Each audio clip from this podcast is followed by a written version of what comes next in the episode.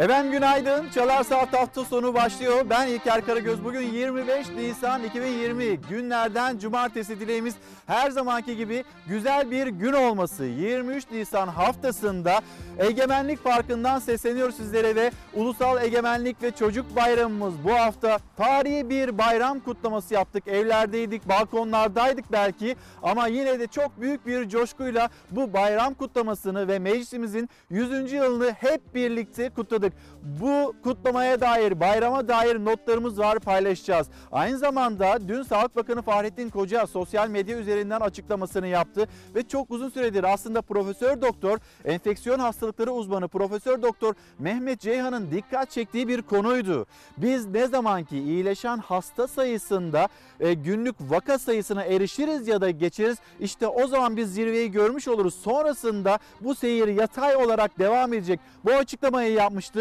Dün o tabloyu gördük. Hemen size bir Hürriyet gazetesi, Hürriyet gazetesini de göstermiş olayım. Hürriyet gazetesinin manşeti ve sonunda başardık. Zaten en başından beri dikkat edersek, tedbirli davranırsak ama tabii ki bitmedi. Bundan sonra da aynı şekilde devam etmemiz gerekiyor. Tedbirli davranmamız, tedbiri elden bırakmamamız gerekiyor. İşte Hürriyet gazetesinin manşeti sonunda başardık. Salgın başından başladığından bu yana iyileşen hasta yeni tespit edilen vaka sayısını geçti. Bu salgının kontrol altına alındığına ilişkin en önemli işaret. Salgın kontrol altına alındı mı? Alınmadı mı? Bunu birazdan Profesör Doktor Mehmet Ceyhan'la konuşacağız. Ya da biz bu normalleşmeyi nasıl sağlarız? Normalleşme adına nasıl adımlar atarız? Tedbiri elden nasıl bırakmayız? Bunların hepsini konuşacağız. 65 yaş üstü onlarla ilgili bir çalışma Cumhurbaşkanı Erdoğan'ın önünde bir teklif gitti. Acaba cumartesi günleri, pazar günleri 3 saatliğine, 4 saatliğine de olsa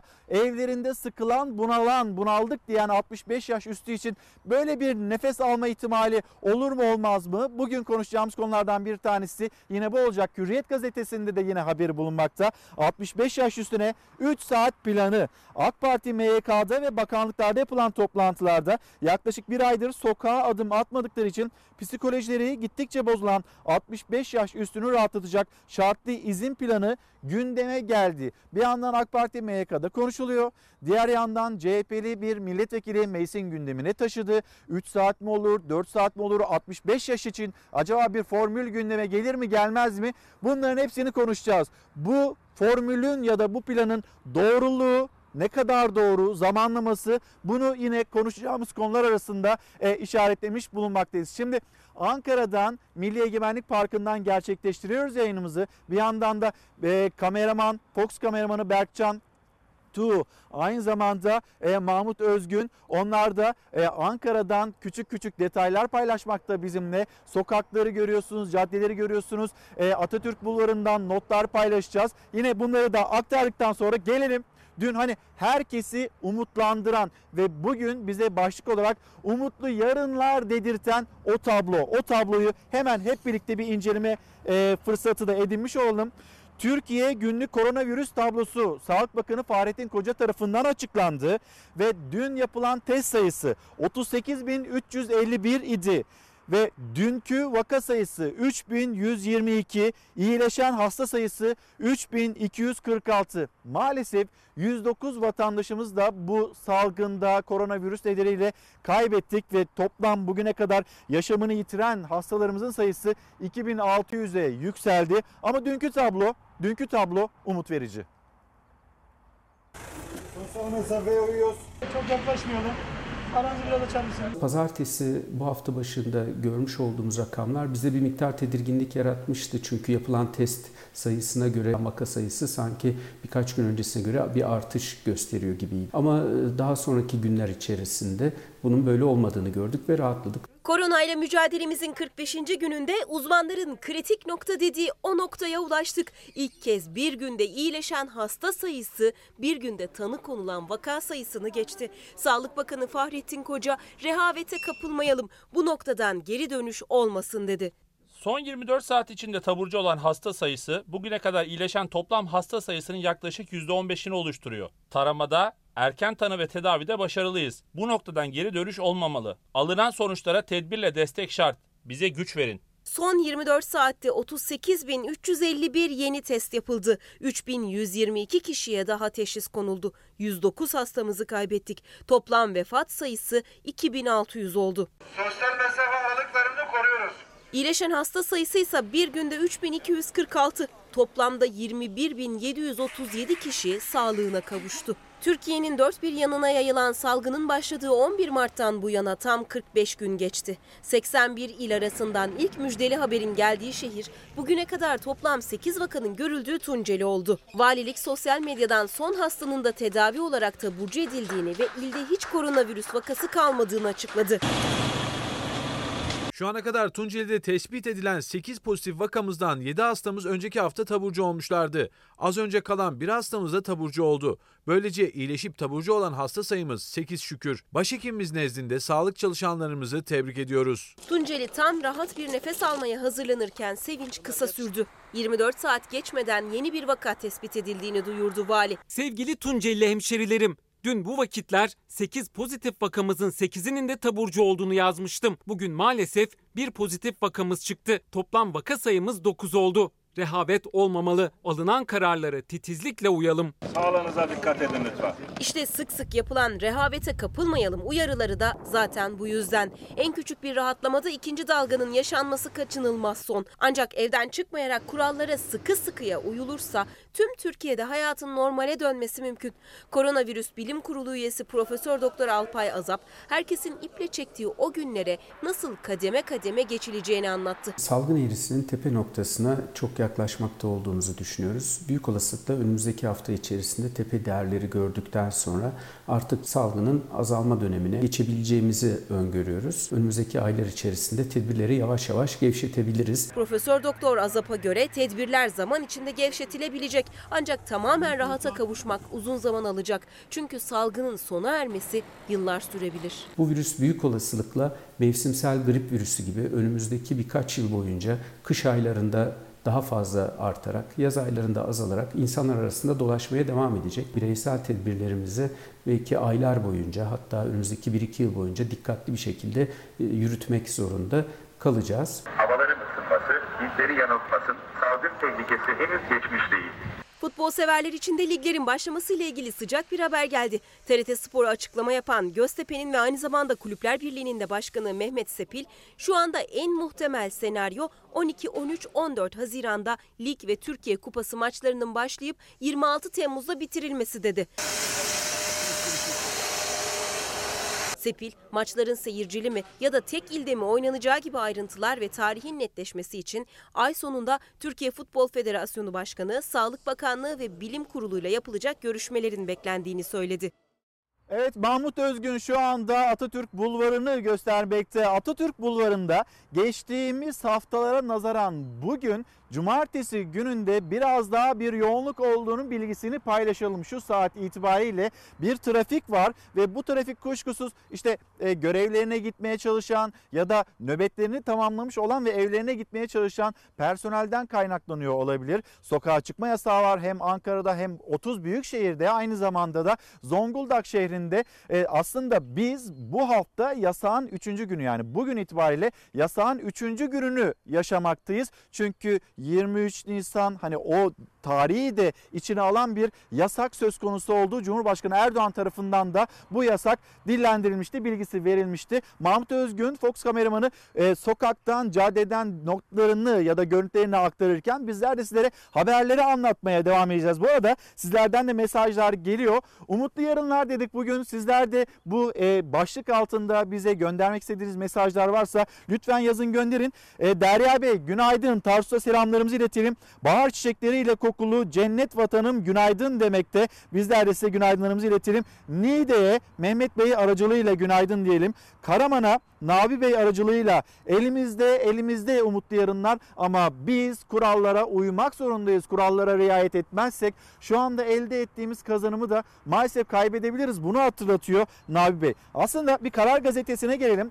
Ee, Karar Gazetesi manşeti Sağlık Bakanlığı'nın Ramazan ayı e, sebebiyle almış olduğu yeni kurallar, tedbirler onlardan da söz etmemiz gerekiyor. Önce manşet Ramazan'ı fırsata çevirelim. Virüsle mücadelede iyiye gidiş sürerken Ramazan ayı Türkiye'nin önüne yeni bir fırsat penceresi açtı gayret edersek başarırız aşamasında kurallara tam uyumun salgın zincirinin kırılmasından belirleyici olacağı belirtildi. Bilim kurulu üyeleri de komşuyla iftar, mukabele gibi geleneklerin ertelenmesini istedi. Aksi takdirde virüs eğrisi, virüsün eğrisi yine aynı şekilde yukarı çıkar. Yani neydi? Sağlık Bakanı Fahrettin Koca sürekli ama sürekli şunu söylüyor. Bir, tedbiri asla elden bırakmamamız gerekiyor. İkincisi yeni bir dalgayla karşı karşıya kalabiliriz. Biz o yeni bir dalgayla karşı karşıya kalmamak için sürekli ama sürekli daha önce o açıklanmış olan 14 altın kuraldan bahsetmemiz ve bunu net bir şekilde bu kurallara riayet etmemiz gerekiyor. Pide kuyruğunda mesafeyi unutma. Sağlık Bakanlığı'nın aldığı Ramazan ayına özel olarak aldığı tedbirler var. Onları da yine Karar Gazetesi'nden bir hatırlatalım. Sonrasında haberimize gideceğiz. Sağlıklı insanlar önceki yıllarda olduğu gibi oruç tutabilir. 65 yaş üstü ya da kronik hastalığı olanlar hekime danışıp karar vermeli. İftar organizasyonları yerine paketli gıdalar sosyal mesafe kuralına göre evlere dağıtılabilir. Sağlık Bakanlığı'nın hatırlatmaları. Ama aynı zamanda bu süreci başarıyla atlatabilmemiz için yaptığı uyarılar.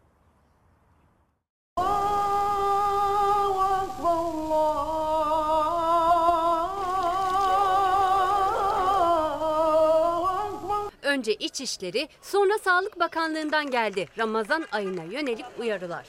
Koronavirüsle mücadele kapsamında özellikle toplu iftar ve ibadetlerden uzak durulmasının altı çizildi. Ramazan ayında Covid-19'a yönelik alınması gereken önlemler maddeler halinde sıralandı. Ev, apartman, bahçe, site ya da mahalle gibi yerlerde kesinlikle toplu ibadetler yapılmamalı. Türbe ziyaretleri yapılmamalı. İftar çadırı kurulmamalı. İftar organizasyonları gerçekleştirilmemeli. Sizlerden bu noktaya dikkat etmenizi bekliyorum. Başta toplu organizasyonlara dikkat çekildi uyarılarda. İnananlar ibadeti ve iftarı eve taşımalı dendi. Yardım faaliyetinde bulunmak isteyen kişilerin sağlıklı olması, öksürüğü ya da ateşi olanların yardım faaliyetlerine katılmaması gerektiğine dikkat çekildi. Fitre, zekat, sadaka ibadetlerinde ya da Ramazan paketi dağıtımlarında sosyal mesafe, maske kullanımı, el hijyeni gibi kurallara dikkat edilmeli denildi Sağlık Bakanlığı'nın uyarılarında. Ve yardım kolilerinin evlere girmeden kapıya bırakılması uyarısında bulunuldu. Siz tedbirleri esnetirseniz bir anda boş bir umuda dönebilir.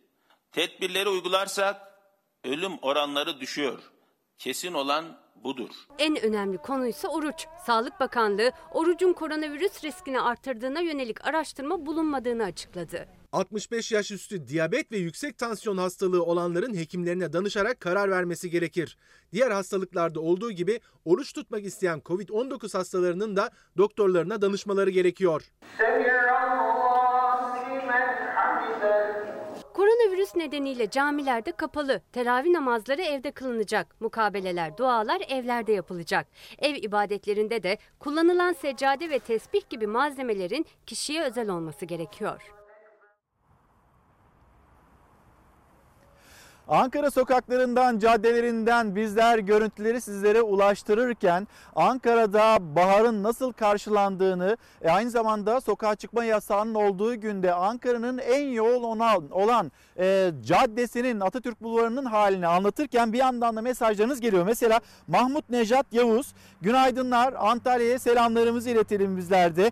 Umutlu yarınlar, güzel yarınlar bizlerin olacak demekte. Sibel Sivri bizlere Çanakkale'den günaydın demekte. Ee, Zümrüt Hanım selamlar, teşekkürler. Ekran karşısındaki izleyicilerimizden birisi. Ee, bir izleyicimiz haklısınız 65 yaş için hani bu konuşuluyor. Acaba cumartesi günü, pazar günü 3 saatliğine de olsa evlerinin yakındaki bir parka çıkabilirler mi? Maskaları, maskelerini takmak suretiyle kuşkusuz. Burada kurallarda hiçbir esneme yok. Dışarı çıkan herkes maskelerini takacak ve aynı zamanda sosyal mesafe kurallarına uymak durumunda. Şimdi 65 yaş üstü büyüklerimiz var. Onlar evde bunaldılar, daraldılar. Onlar nefes almak istiyorlar. Psikolojileri bozuldu. Peki çocuklarımız 20 yaş altı çocuklar onların da sokağa çıkmaları yasak. Onlarla ilgili bir adım atılmayacak mı? Aslında bir çalışma var. Ee, yılın çeşitli aylarına bölünmüş aşamalı bir şekilde hayatımıza girecek olan bir çalışma. Birazdan hem 65 yaş için nasıl adımlar atılabilir? Bunun detaylarını paylaşacağız. Hem de 20 yaş altı e, çocuklarımız için, gençlerimiz için hangi önlemler alınıyor? Onlar için hayat nasıl normale dönecek? Bunu da yine konuşacağız. O haberimizin içinde bulacaksınız bu bilgiyi de. Evet bununla ilgili dün sosyal medyada çokça e, bir iddia vardı. Kuzey Kore lideri Kim Jong yaşıyor mu, hayatta mı, yaşamını yitirdi mi bununla ilgili ama bir resmi bir açıklama olmadığı için biz de onun cümlesini net olarak kuramıyoruz. Hayatta mı değil mi? Ee,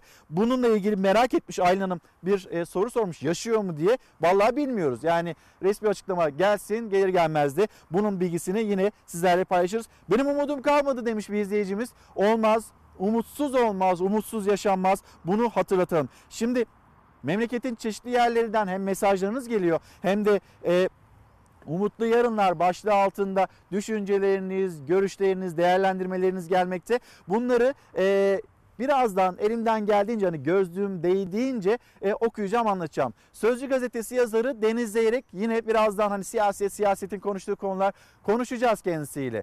Profesör Doktor Mehmet Ceyhan yani karşımızda bir tablo var ve o tablo bize neyi söylüyor? İyileşenlerin sayısı günlük hasta vaka sayısını aştı. Şimdi bundan sonra biz zirveyi görmüş mü oluyoruz? Pik noktasını görmüş mü oluyoruz? Seyir bundan sonra yatay mı devam edecek?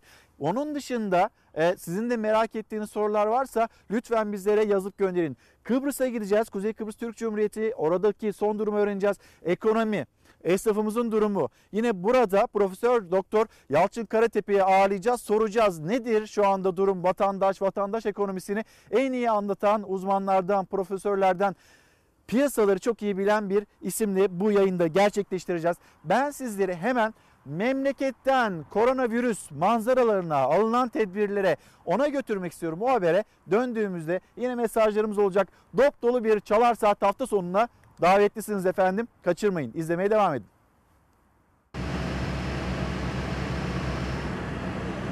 Amerika, Hollanda, Suudi Arabistan. Uçaklar gün boyu iniş yaptı yurdun dört bir yanındaki havaalanlarına. Yurt dışından getirilen Türk vatandaşları sağlık taramasının ardından çeşitli illerde karantinaya alındı. 59 ülkeden yaklaşık 25 bin vatandaşın Ramazan'ı ve bayramı evlerinde geçirebilmesi amacıyla başlatılan tahliye operasyonu sürüyor. Amerika'dan 282, Hollanda'dan 312 kişi döndü yurda. Karantina adresleri Ankara ve Giresun'du. Bursa'da bir hastanede tedavi gören 5 günlük bir bebeğin yardımına polis yetişti. Annenin poşete koyduğu sütünü hastaneye polis götürdü. Dolandırıcılar ifadesini kullanmak durumundayım. Aradılar ve beni e, Sağlık Bakanlığı Bilim Kurulu'na almak istediklerini söylediler. Kayseri'de ise bir profesörü seni koronavirüs bilim kuruluna alacağız diyerek dolandırmak istediler. Arayan kişi kendisinin Sağlık Bakanlığı Personel Genel Müdür Yardımcısı olduğunu söyledi. Ben de çok mutlu oldum. Çok yararlı olacağımı söyledim. Kayseri Erciyes Üniversitesi Çocuk Kardiyolojisi Bilim Dalı Başkanı Profesör Doktor Kazım Üzüm'ü cep telefonundan aradı dolandırıcılar. Kendisini bilim kuruluna alacaklarını ve 22 bin lira maaş vereceklerini 22 bin söylediler. lira maaş alacağımı söyledi. Yalnız ertesi gün bir bağış yapmam gerektiğini söyledi. Bağışın da Sayın Cumhurbaşkanımızın direktifleriyle olduğunu, şehit aileleri ve engelli ailelerin bir tanesine yardım yapmam gerektiğini, bağış makbuzu da onlara göndermem gerektiğini söyledi. Bağış için hesap numarası da verdi telefondaki kişi. Sanki inanmışım gibi davranarak tamam dedim. Yalnız parayı bulamıyorum siz benim maaşımı yatırın. Ben o zaman hemen e, ilk maaşımın tamamını da yatırabilirim diye söyledim. Profesör Üzüm durumdan şüphelenip bakanlığa ulaştı. Sonra da polise giderek şikayetçi oldu. Tuzağa düşmedi. Benim özellikle istediğim şey bu suç örgütünün çökertilmesi. Koronavirüs günlerinde polisin denetimi de sürdü. Düzce'de fazla yolcu alan otobüsten 3 kişi indirildi. tane fazla yolcum var. Onu indirelim. Diğer gelecek.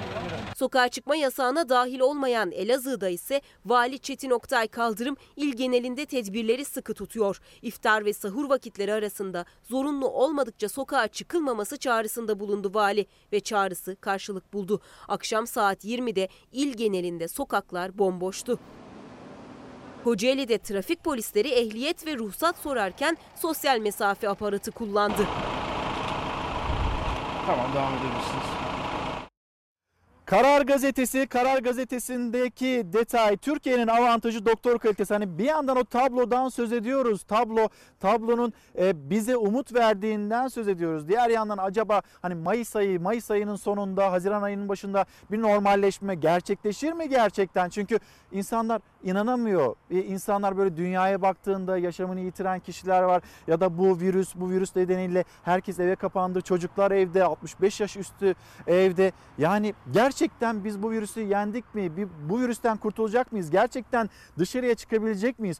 Bunu duymak istiyor herkes kuşkusuz ve bunu başarabilmek için sizlerden de mesaj geliyor. İşte mutlaka ama mutlaka tedbirleri el- elden bırakmadan yolumuza devam etmemiz gerektiğini hatırlatan izleyicilerimiz var. Aylin Hanım onlardan bir tanesi ve bizim bu süreçte elimizi güçle- güçlendiren, elimizi kuvvetlendiren en önemli özelliğimiz ne? Sağlık sistemi, sağlık sistemindeki doktorlarımız, hemşirelerimiz. Bu arada e, orta öğretim hemşirelerimizden çok sayıda mesaj geldi. Onların yaşadığı özlük hakları problemi var. Lisans mezunlarına e, göre bizim özlük haklarımız 6 katı daha geride. Bununla ilgili Sağlık Bakanlığı bir değerlendirme yapmaz mı? Hükümet bir adım atmaz mı? Bizim özlük haklarımız nasıl düzeltilir? Bununla ilgili bir çalışma yapılamaz mı acaba? Bu soruyu da yöneltiyorlar. Sağlık çalışanlarımız alkışlıyoruz onları. Onlar çocuklarından ayrı evlerine uğramadan 25 gün, 30 gün onun örneklerini gösterdik. O savaş sahasını, o yoğun bakımın nasıl bir yer olduğunu, oradaki sağlık çalışanlarının yüzlerindeki maskeleri, o buharlaşan maskeleri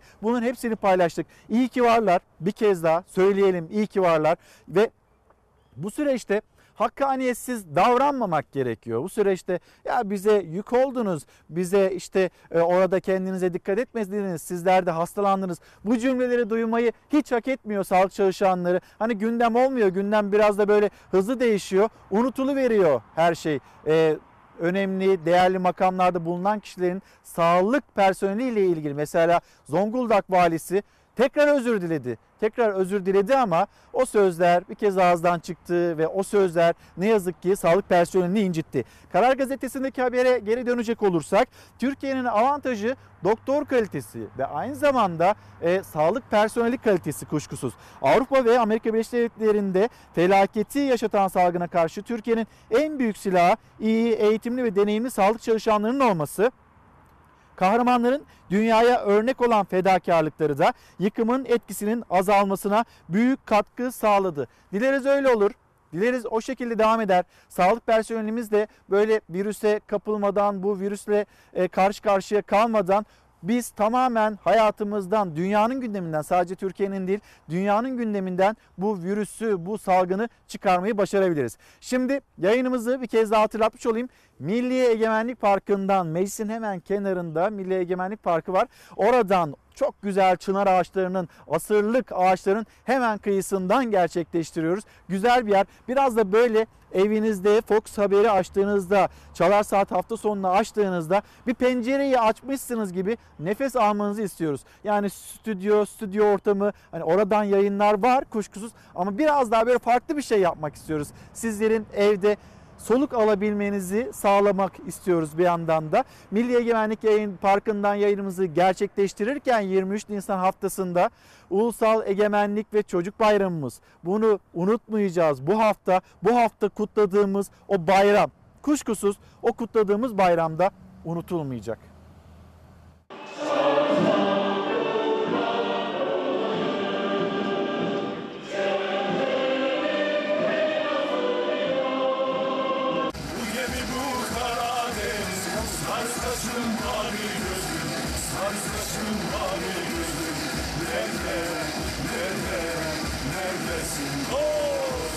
Gazi Meclisimizin 100. yaşını böyle kutlayacağımızı tahmin edemezdik elbet.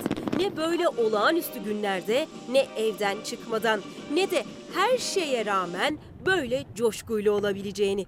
Kanla, emekle, vatan sevgisiyle verilen bir destanın ödülü 100. yaşına işte böyle girdi.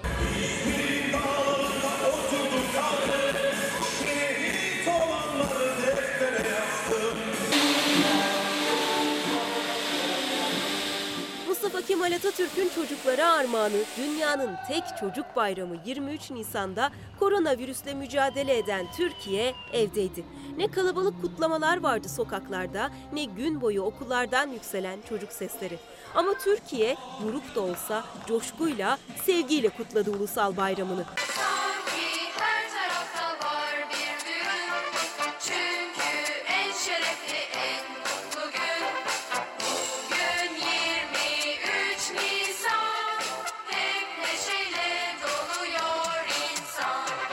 Türkiye ama her ev bayram yeriydi.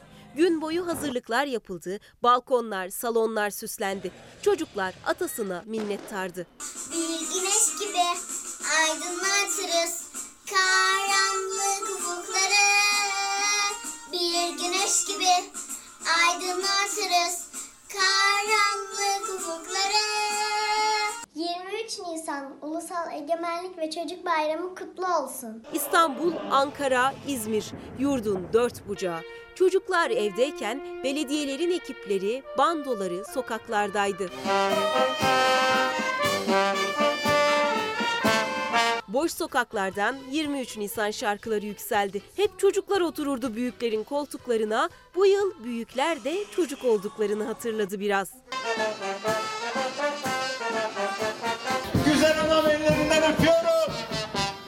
Saatler 21'i gösterdiğinde ise aynı anda hazır oldaydı tüm Türkiye. Balkonlardan, pencerelerden hep bir ağızdan İstiklal Marşı okundu. Belki de dünyanın en büyük, en muhteşem korosuydu bu. Büyükten küçüğe, doğudan batıya. Bu Türkiye'nin coşkusuydu.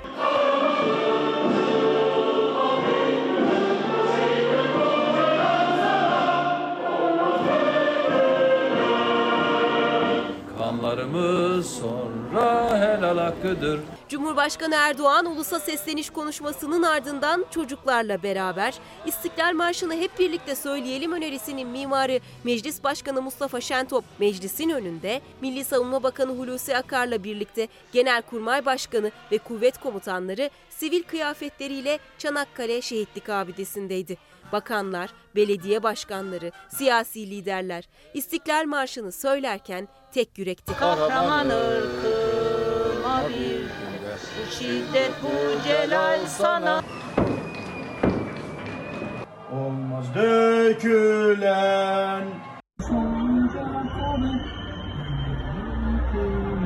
Kahraman Mehmetçik ise Türkiye'nin dört bir yanından ve Türk bayrağının dalgalandığı topraklardan Somali'den Afganistan'a, Bosna Hersek'ten Suriye, İdlib'e kadar nöbet yerlerinde İstiklal Marşı'nı coşkuyla söyledi. 100. yaşını kutlayan Türkiye Büyük Millet Meclisi'nde ise coşku havai fişek gösterisiyle doruğa çıktı. Ve Cumhuriyetimizin kurucusu 23 Nisan'ı çocuklara bayram olarak hediye eden Büyük Önder Atatürk'ün ebedi istirahatgahı Anıtkabir. İşte o anlar.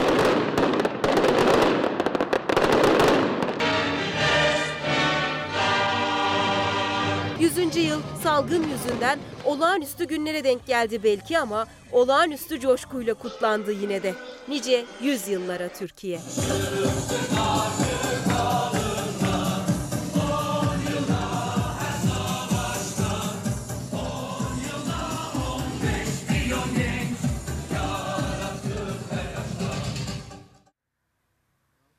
Sözcü gazetesi yazarı Deniz Zeyrek şu anda e, stüdyomuzda diyemiyoruz. Bahçemizde, Milli Egemenlik Parkı'nda gerçekleştiriyoruz yayınımızı. Deniz abi günaydın.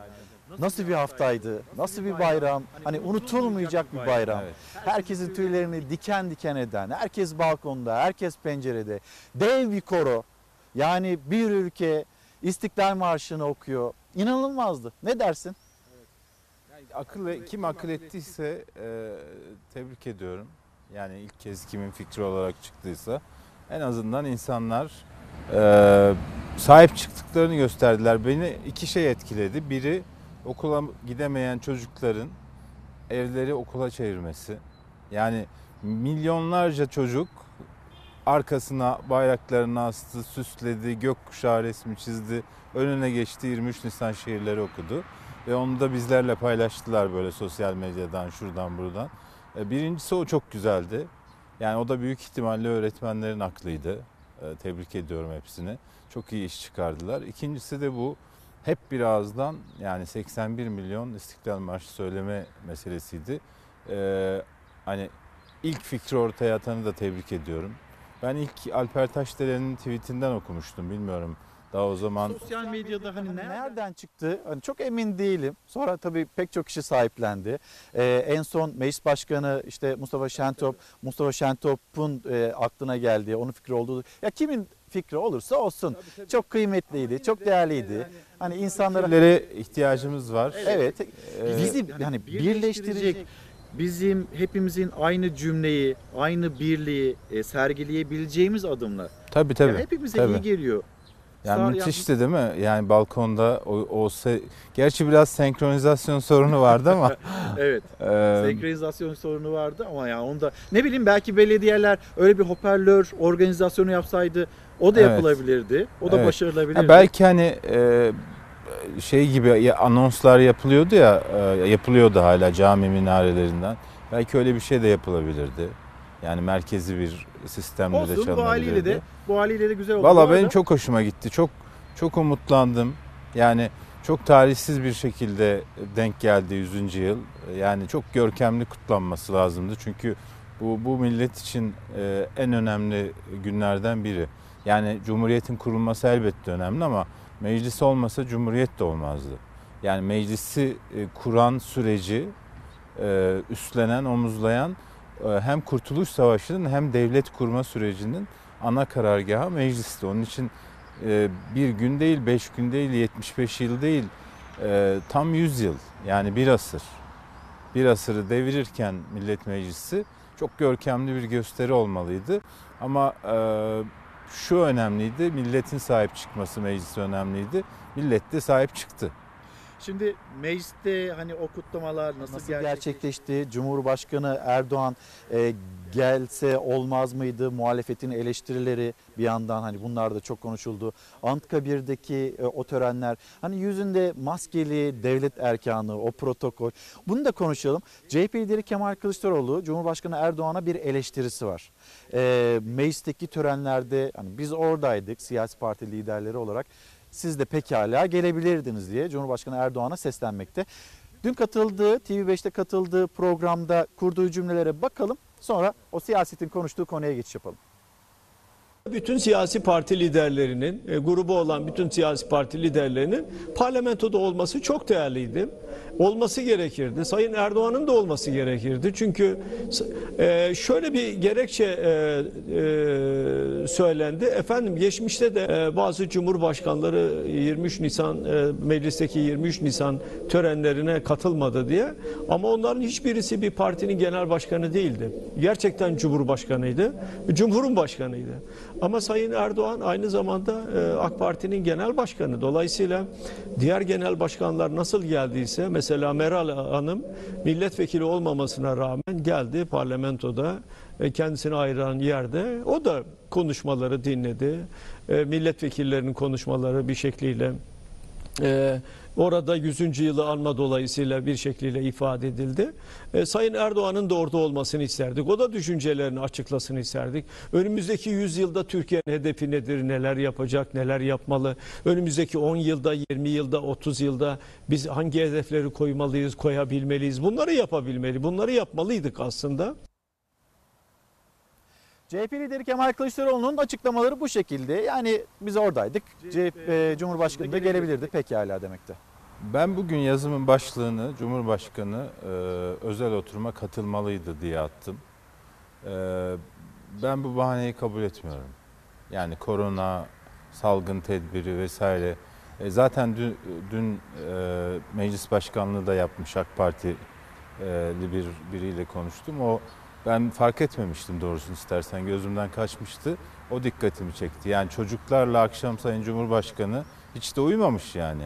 Sosyal Çocuk- mesafede. Hani çocuklarda hastalık olmuyor ama taşıyıcı olabiliyorlar sonuçta ailelerinden. Bir şekilde taşıyabilirler. Yani Cumhurbaşkanı zaten sosyal mesafe sorunu yok. Yüzlerce korumayla geziyor. Zaten koronadan önce de meclisin koridorlarına biliyorsun daha önceki yıllarda hiç olmayan şeyler oluyor. E, Çekiyorlar şeritleri, labirent gibi bölüyorlar. Yani Cumhurbaşkanının geçtiği koridorla en yakın insan arasında zaten 2 metre oluyor. E, Dolayısıyla da çok rahatlıkla gelebilirdi. Zaten özel bir loca var orada Cumhurbaşkanı için. Orası e, dezenfekte edilirdi, tertemiz yapılırdı. Çok kurallara da uyulurdu. Yani Cumhurbaşkanı konuşmasında üç şeye dikkat çekmiş yani. Bir tanesi birinci asırı doldurduk diyor. Bir asır önce diyor. Yani bir asır önemli bir nokta.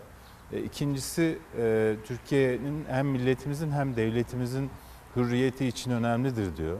Yani burada e, bu, bu detay da çok belirleyici. Yani netice itibariyle şunu söylemek lazım. Bu kadar madem öde, önemliydi, kendiniz de konuşmanızın altında altını çizdiniz bu önemin. E, o zaman burada olmak lazımdı. Mekansal olarak da Cumhurbaşkanı'nın e, aynı zamanda aynı gün seçilen biri olarak milli iradenin e, hem meclisi seçiyor biliyorsun hem Cumhurbaşkanı'nı seçiyor. E, burada o gücü me- meclise vermeliydi Cumhurbaşkanı diye düşünüyorum. E, ama tercihleri başka oldu. Şimdi, e, siyasetin hani o hiç bitmeyen tartışma konusu e, yardım, bağış, aşevi, ekmek dağıtımı bunların engellenmesi. Burada polemik devam ediyor Deniz abi. E, o polemiğe dair hani yeni ya keşke etmese, keşke hani ve 23 Nisan gecesi saat 21'deki gibi herkes aynı e, heyecanla, yürekle, coşkuyla İstiklal Marşı'nı söylediği gibi bu konuda da keşke hepimiz bir olabilseydik ve işte şu belediye yapıyor, o partinin belediyesi, bu partinin belediyesi yapıyor demeden bütün herkes elinde ne varsa, ne kadar kaynak varsa, ne kadar güç varsa, ne kadar e, personel varsa bir sorumluluğu hep birlikte üstlenmiş olsaydı da hani bunları konuşmuyor olsaydık. Ortada ihtiyaçtan vardır. Kimse e, şov yapmak için böyle şeylere girmez. Yani başkanlar ortaya çıkmış böyle bir çaba içine girmişse bunun bir karşılığı vardır. Bir ihtiyaç doğmuştur. O ihtiyacı karşılamak için bunu yapıyorlardır. Yani niye böyle bir e, reaksiyon oldu, niye böyle bir engelleme çabası oldu? E, ben hayretler içindeyim. Yani Ama o iş nereye gitti biliyorsun. Devlet içinde devlet tartışmasından FETÖ PKK benzetmesine kadar gitti. Zaten- konuşalım abi. Bir haberimizi paylaşalım. Ee, o- düşüncelerini merak ediyorum bu benzetme. Çünkü itiraz ediyor Belediyeler Birliği Başkanı Fatma Şahin de. İtiraz hayır ben diyor bu benzetmeyi e, kabul etmiyorum, doğru bulmuyorum diyor. Konuşalım efendim ama önce siyasetteki o e, yardım bağış polemiği. Güya kendilerince hükümetle yarışa kalktılar. Yardım kampanyalarının yapılmasında bir problem yok. Yani yardım kampanyası yapılır. Bu ülkede Ensar, Türkiye yardım kampanyaları yaptı. Maalesef CHP'nin başını çektiği bir kesim yine bozgunculuk peşinde koşuyor. Sayın Erdoğan IBAN numarası vererek insanlardan para istemesinde bir sorun yok. Yardım ettiğimiz ülkelerse vatandaşının IBAN numaralarını istediler. Yardım bağış polemiği siyasetin gündeminden düşmeyen sıcak başlık. Akşener başka ülkeler para dağıtmak için IBAN numarası isterken Cumhurbaşkanı bağış toplamak için vatandaşa IBAN verdi diyerek eleştirdi. Sözü belediyelerin hesaplarına bloke konulmasına getirdi. Emekli maaşını belediyelere bağışladığını hatırlattı. Benim emekli maaşım. Üçü birinde, üçü birinde buna el konuldu. Şimdi ben bunu doğru bulmuyorum. Yardımları tek hesapta toplayınca da paralarımıza el konuldu yalanına sarıldılar. Devlet olarak biz kimsenin parasına el koymadık. Asıl mesele özellikle İstanbul ve Ankara belediye başkanlarının yaptığı kampanyanın durdurulması, hesaplarına el konulması problemi var. Akşener korona günlerinde geliri kesilen ihtiyaç sahipleri için belediyeler tarafından toplanan paraların bankada kalmasına tepki gösterdi. Ankara Büyükşehir Belediyesi'nin bloke konulan hesaplarında 3 milyon 532 bin lira var. İstanbul Büyükşehir Belediyesi'nin blokeli hesaplarındaysa 2 milyon 939 bin 252 lira ve 490 euro. Biz geliri olmayan vatandaşlarımıza devletin yıllardır var olan sistemi üzerinden nakit yardımı yaparken onlar hem hukuka hem inancımıza aykırı şekilde zekat toplama peşine düştüler. Kim ne derse desin. Kulak asmayın. Bağışlarınızı, zekatınızı, fitrenizi hangi partiden olursa olsun fark etmez. Yaşadığınız yerin belediyesiyle paylaşabilir, ulaştırabilirsiniz. Diyanet İşleri Başkanlığı'na sorarsanız zekatı kimler toplar, kimler toplayamaz onlar size gerekli cevabı verir. Böyle bir konuda konuşma hakkına sahip değilsiniz. Zekatı kim toplar, kim toplayamaz Diyanet karar verir demişti Erdoğan. Yardım bağış polemiğinde Ramazan'ın da gelmesiyle zekat da tartışmaya dahil oldu. Ee, polemik devam ediyor. Meral Akşener bugün Sözcü gazetesinde de var. Benim 6 maaşım var. İşte 3 maaşım Ankara'da, 3 maaşım İstanbul'da. Ben oraya bağış yapmıştım. İstanbul'da toplanan bağış miktarı yani bloke hesap e, şu anda 2 milyon 942 bin 927 lira. Ankara'da bloke olan hesap 3 milyon 532 bin lira ve işte Akşener'in de itirazı var ya ben buraya bağış yaptım insanlara ulaşsın diye esnafa ulaşsın diye yardıma ihtiyacı olanlara ulaşsın diye. Bu e, hesaplar bloke noktasında ne olacak acaba nasıl bir karar alınır? Ya büyük ihtimalle hazineye devredecekler öyle görünüyor. Yani şu anda bir dava var. Eğer o dava olumlu sonuçlanırsa belediyenin lehine belediyeye iade edilir. Ama e, şöyle bir şey var. Bence herkes Meral Akşener gibi e, sahip çıksın yardımına. Gitsinler dilekçe versinler. Ben bu yardımı şu amaçla şu belediyeye yaptım bağışı. O belediyenin kullanımına izin verilsin diye dilekçe versin herkes. Yani bunun başka bir şeyi yok. Yani gerçekten kanunsuz bir şey. Yani ben bütün belediye e, yasasına baktım. Merak ettim yani nedir? Şimdi belediyeler yasasında şimdi bağış hani yardım değil bağış adı altında Tabii ki. e, bu paralar toplandı. Belediyeler yasasında böyle bir hak var mı yok mu? Var. Var çok net bir şekilde var. Belediyelere bağış yapılabiliyor. Yani bu kadar açık ve net. Yani ha, kampanya için valilikten izin alınır vesaire ama burada kampanya olması şart değil ki. Belediye çağrı yapmış yani. Bö- Böyle bir durum söz konusu. Belediyeye bağış yaparsın, belediye de alır yardımını ihtiyaç sahibine ulaştırır. Gerçekten Ramazan da başladı. Bak aşevlerini de kapattılar. Aşevlerinin hesaplarına da el koydular. Ya bırakın akşamları insanlar e, o aşevlerinin sunduğu iftardan faydalansınlar. Ya bunlar önemli şeyler. Biz ben hani herkes şey yapıyor. Çankaya'da işte Alper Taş denen bu e, iftar çadırları kurmaya başladı. Ya Çankaya'da ne gerek var? E, Çankaya'da ihtiyaç olmaz vesaire deniliyordu. E, birkaç yere gittim ben tıklım tıklımdı. Biz de öğrenciyken ben Ankara'da öğrenciydim. E, Ramazan ayı bizim için çok önemliydi. Çünkü akşam e, yani oruç tuttuğun zaman tek öğün akşam şey yapıyorsun. Yatsı zaten yurtta bir şekilde hallediyorsun. E, o aş evlerinde, o Ramazan çadırlarında karnımızı doyururduk.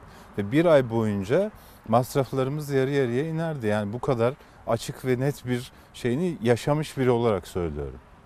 Yani insanları bundan mahrum bırakmasınlar. Kimin neye ihtiyacı var, kimin neye ne kadar ihtiyacı var e, bu kestirilemiyor. Tabii tabii buna, bu buna siz karar veremezsiniz. Heh, yani, Yani- evlerin içinde, kapalı kapıların ardında, o buzdolabının içinde kimin neyi var, kimin neyi yok. Herkesin evinde her şey var zannedilmesin. Yani çok ciddi problem Tabii tabii var. bak Esnafta. bizim Ha, buyur abi. Bizim e, işte dün mesela Facebook'ta gördüm sosyal medyada benim yaşadığım büyüdüğüm ilçenin belediye başkanı genç bir arkadaş Oğuz Yantemur e, bir çağrı yapmış. Demiş ki Ramazan ayında dayanışma içinde olalım. İşte ihtiyaç sahiplerine işte yardım ulaştıralım. Gönlünüzden kopanları işte şey yapın. Aradım, sordum ne, nedir dedim, nasıl bir yöntem izliyorsun?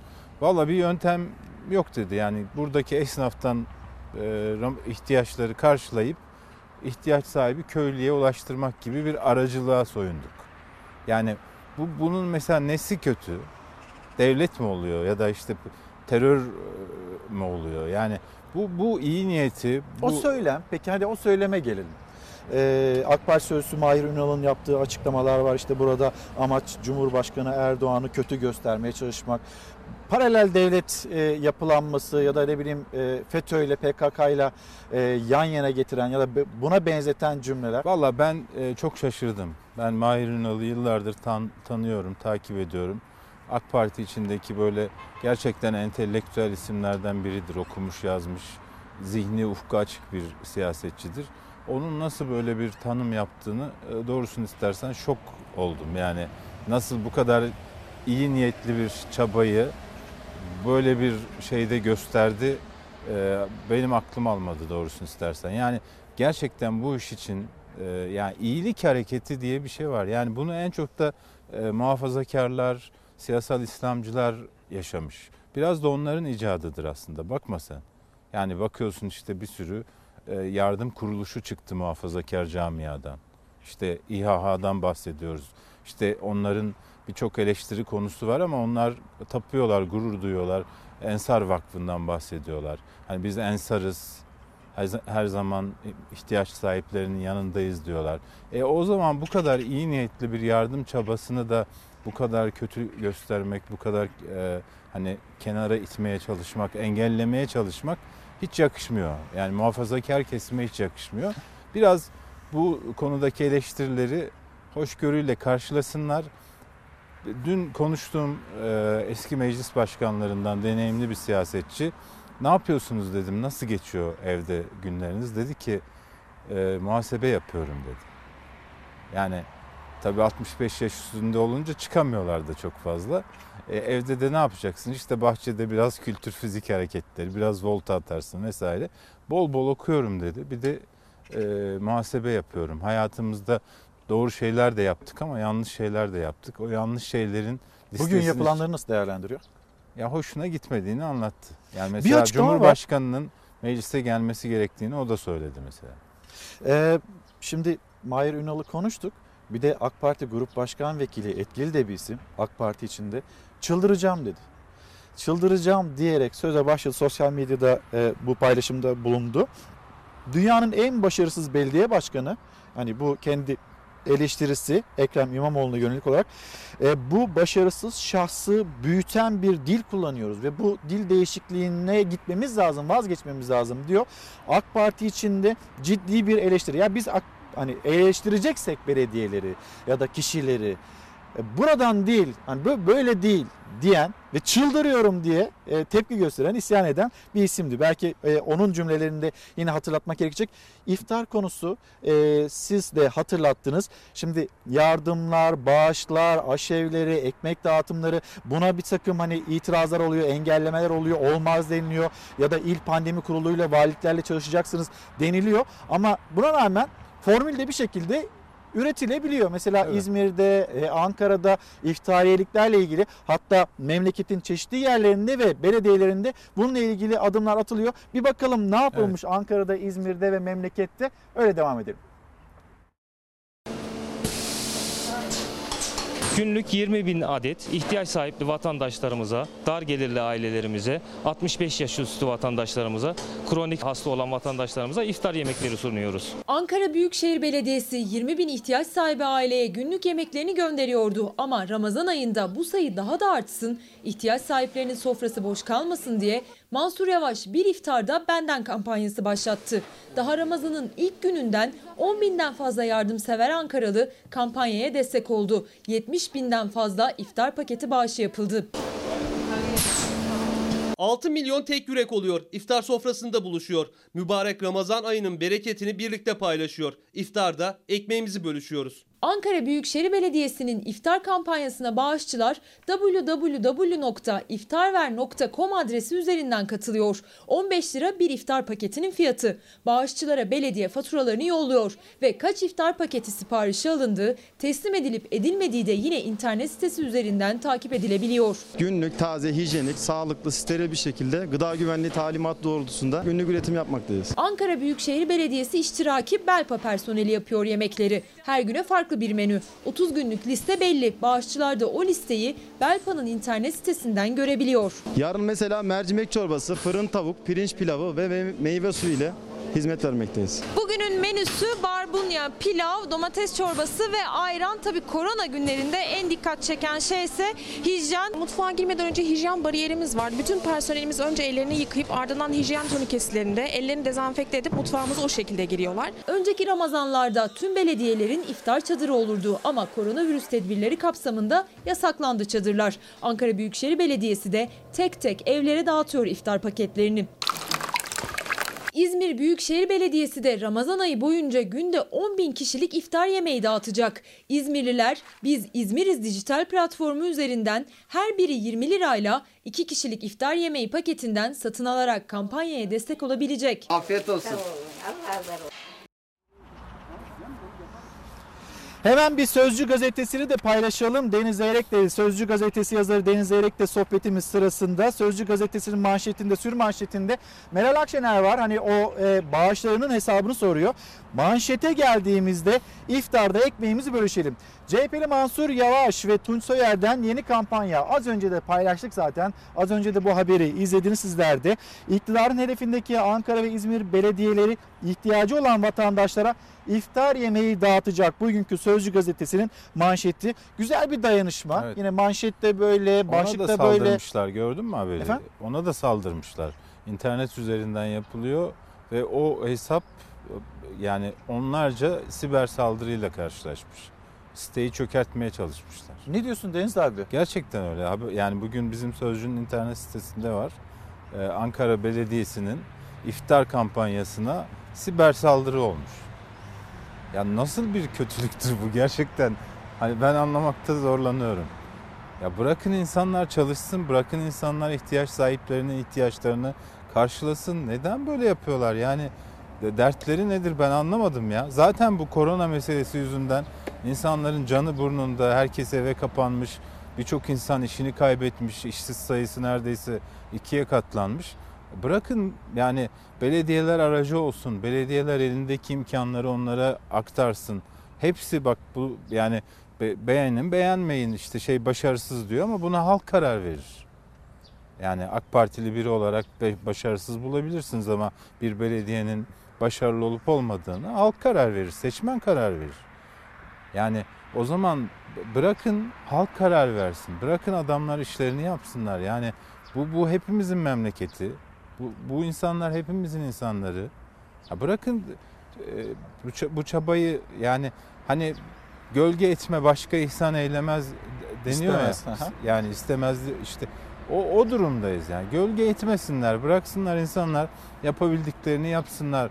Aracılık etsinler en azından. Yani çünkü sen bulamazsın. Bak mesela veresiye defteri kampanyasını takip ettik hep birlikte. Evet. Ya bir ya insanlar köylere gidip veresiye defteri bulup kapatıyorlar. Bir vatandaş e, bunu bana bir belediye başkanı anlattı. E, gitmiş demiş ki ben köydeki veresiye defterinin hepsini kapatacağım. Böyle bu iddiayla gitmiş. E, bakkaldan toplamış defterleri 32 bin lira çıkmış. Şimdi bir, vatandaş 32, 32 bin lirayı nasıl öder yani? E, başkan sormuş ne yaptın? Kredi çektim demiş. Kredi çekip veresiye defterini Evet. kapatan. Ya bu Yani ya müthiş bir gönül değil mi bu? Benim düzenli gelirim var. O krediyi ödeyebilirim Harika. demiş. Dolayısıyla hepsini böyle peyderpey ödemiş gibi olacağım Deniz demiş. abi ben nerede kaldım? Ee, siber saldırı düzenlenmiş o hesaplara dedin ya. Yani dün yanılmıyorsam sadece Ankara'da 70 bin kişi o hesaplara girdi. İftariyelik için ne bileyim işte para gönderdi. O, o iftariyelik kampanyasına dahil oldu. Yani Valla okuyayım. Yani sen bana Lütfen. sen bana inanmadın Estağfurullah ama da ya, okuyorum. am- Ankara yani Büyükşehir şey Belediyesi ama yani. koronavirüsü nedeniyle zor durumda kalan aileler için bir iftar da benden kampanyası başlattı. Kampanyanın ilk gününde 101.847 iftar menüsü yardımı yapılırken kampanyanın internet sitesine sanal saldırıların yapıldığı açıklandı. Ankara Büyükşehir Belediyesi Başkanı Mansur Yavaş 23 Nisan'da bunu ilan etmişlerdi biliyorsun. Evet. Şöyle detaylarına bakıyorum. Bu arada ilk günde yardıma katılanların sayısı da 100 bini aşmış. 101 bin Ankara Tabii. için sadece. Tabii. Evet. Şöyle diyor, bugün de utandık birileri Ramazan ayında ihtiyaç sahibi vatandaşlara yemek götürmek için çabalarken şu yapılana bakın diye e, bu e, siber saldırıyı teşhir etmiş Ankara Belediyesi. Bunun üzerine ne diyeceğiz? Ne diyeceğiz ya? Biraz vicdan, biraz insanlık, Şunu biraz soralım. Şu, o zaman şunu, iyilik- Deniz abi bak şunu soralım. Ne yapıyoruz hani böyle bu tür durumlarda? Bu iş kime yarar, kime yaramaz? Bir muhasebe Evet. yapalım o zaman. Kime Evet. yarar bu? Bu yapılanlar? siyaseten Mansur Yavaş'a yarar. Yani siyaseten AK Kime Parti'ye yaramaz? zarar verir. Zarar verir AK Parti'ye. Yani kimse bunun arkasında ya çok ilginç şeyler var. Dün e, bilmiyorum izledin mi görüntüleri? Bir, bir kameraman e, narenciye üreticisiyle röportaj Limon. yapıyor. Limon meselesi. Mersin evet. değil mi? Evet şöyle Evet. diyeceksin böyle diyeceksin ya bizim mesleğimize de gerçekten zarar veriyor. Yani gazeteciliğe de zarar veriyor. Şu belediye başkanına zarar verecek bir röportaj yapalım hadi buyurun. Ee, seçelim şeyi. Adam, adamcağız da direniyor. Ya öyle demesem olmaz mı? Öyle dersem stokçuları, diğer stokçulara zarar vermiş Şimdi olurum. onu belki izlememiş olan izleyicilerimiz vardır. Anlatalım. İstanbul Büyükşehir Belediyesi e, Mersin'de e, narenciye üreticisi, limon üreticisi sıkıntı yaşamasın diye e, bir alım gerçekleştirecek. Onların ürünlerini alacak. İstanbul'da Büyükşehir Belediyesi ya dağıtacak ya da işte ne bileyim ihtiyaç sahiplerine ulaştıracak. Bununla ilgili bir çalışma yapılırken bir görüntü. Bu görüntüyle bu arada e, Murat Ongun açıklama yaptı. Biz başvuracağız. Yasal her türlü hakkımız var e, demekti. Bununla ilgili bir soruşturma da başlatılacak. Öyle gözüküyor. E, orada bir kameraman hani gazeteci mi değil mi çok da emin değiliz ondan. Yani çünkü bir gazetecilik faaliyeti değil yaptığı. Yani Adı Mahmut. Orada orada e, yaptığı şey Bey- kötülük. Mahmut Bey demeyin diyor. Ee, oradaki Adının Mahmut olduğunu biliyoruz. Evet evet. Yani oradaki yerel gazeteciler ya da tanıyanlar vardır muhtemelen. Kendisi. Ya orada bir kötülük var aslında. Evet. E işte üreticiye diyor ki şöyle de böyle de şunu yap bunu yap. Ya öyle demeyelim öyle de değil diyen Evet. bir üretici var. Karşısındaki kişiyi ikna edemeyen ama hani garip de bir e, şeyler çekip bir algı yönetmeye çalışan. Ama biz bunu nerede gördük? Bir pazar sabah sabahın köründe Evet. birden otobüse doluşanlar. Hani orada da gördük. Evet. Aslında galiba hani Bülent Turan çıldıracağım diyor ya. Bunu kastediyorum. Galiba bunları Tabii, kastediyor. tabii. Ya Bülent Turan e, deneyimli bir siyasetçi, aklı başında bir siyasetçi. Dolayısıyla e, bunların neye sonuç neyle sonuçlandığını, neye neden olduğunu e, görecek kadar siyaseti biliyor. E, bunların hepsinin de Ekrem İmamoğlu'na yazıldığını da biliyor. Onun için de böyle bir tepki gösteriyor yani. Bence haklı. Ben de olsam çıldırırım yani. Deniz abi çok teşekkürler. Ee, bugün için Sana e, kolay Deniz gelsin. abiyle sağ ol teşekkürler. Biraz üşüdük mü? Arkada bir ateş yaksa. Gölge, gölge biraz soğuk da.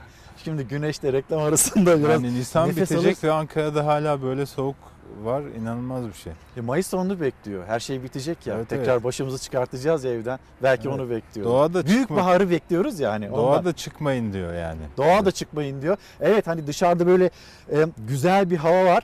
Size yansıyan öyle ama açıkçası ben de üşüdüm, Deniz abi de üşüdü. Onu söyleyelim. Bir mola vereceğiz. Yarın Deniz abiyle sohbetimize, Deniz Eyrek'le sohbetimize devam edeceğiz. Bir mola verip döndüğümüzde Mehmet Ceyhan Hoca'yı ağırlayacağız. Aynı zamanda Kıbrıs, Kıbrıs'la ilgili Kuzey Kıbrıs Türk Cumhuriyeti'nden bilgiler alacağız. Ekonomiyi konuşmak istiyoruz. Lütfen mesajlarınızı yine yazıp gönderin. Mesajsız bırakmayın, bizi yalnız bırakmayın. Bizler de size doğru haberi, doğru bilgiyi aktarmayı sürdürelim. Thank you. Eren bir kez daha günaydın. Çalar Saat hafta sonu devam ediyor. Mehmet Ceyhan hocamız kendisi geldi. Birazdan hani dün Sağlık Bakanı Fahrettin Koca'nın açıkladığı o tablo. O tablo bize neyi söylüyor? Acaba umutlanmak için biraz erken mi davranıyoruz? Almamız gereken başka başka tedbirler var mı? Birazdan kendisiyle değerlendireceğiz. Aynı zamanda sizi Kuzey Kıbrıs Türk Cumhuriyeti'ne götüreceğim. Kuzey Kıbrıs Türk Cumhuriyeti'ndeki son durumu, e, oradaki tabloyu da e, öğrenme imkanımız olacak. Fakat ilk olarak gideceğimiz yer açıkçası dünya, Amerika Birleşik Devletleri ve bütün dünya. Amerika Birleşik Devletleri Başkanı Donald Trump'ın açıklamasını virüse karşı o yaptığı e, savunma sistemini güçlendireceğini düşündüğü o açıklamayı konuşuyor. Joe Biden konuşuyor. Daha önceden siyaseten rakip olduğu e, ne bileyim Hillary Clinton'ın onların yaptığı açıklamalar var. Peki Trump ne dedi? Trump ne söyledi? Aslında Hüseyin'den e, yönetmenimiz Hüseyin'den bir rica edelim ve gazete pencerenin manşetini hemen ekranlarınıza bir taşıyalım. Gazete pencerenin manşetinde bugün Amerika Birleşik Devletleri Başkanı Donald Trump'ın açıklaması var.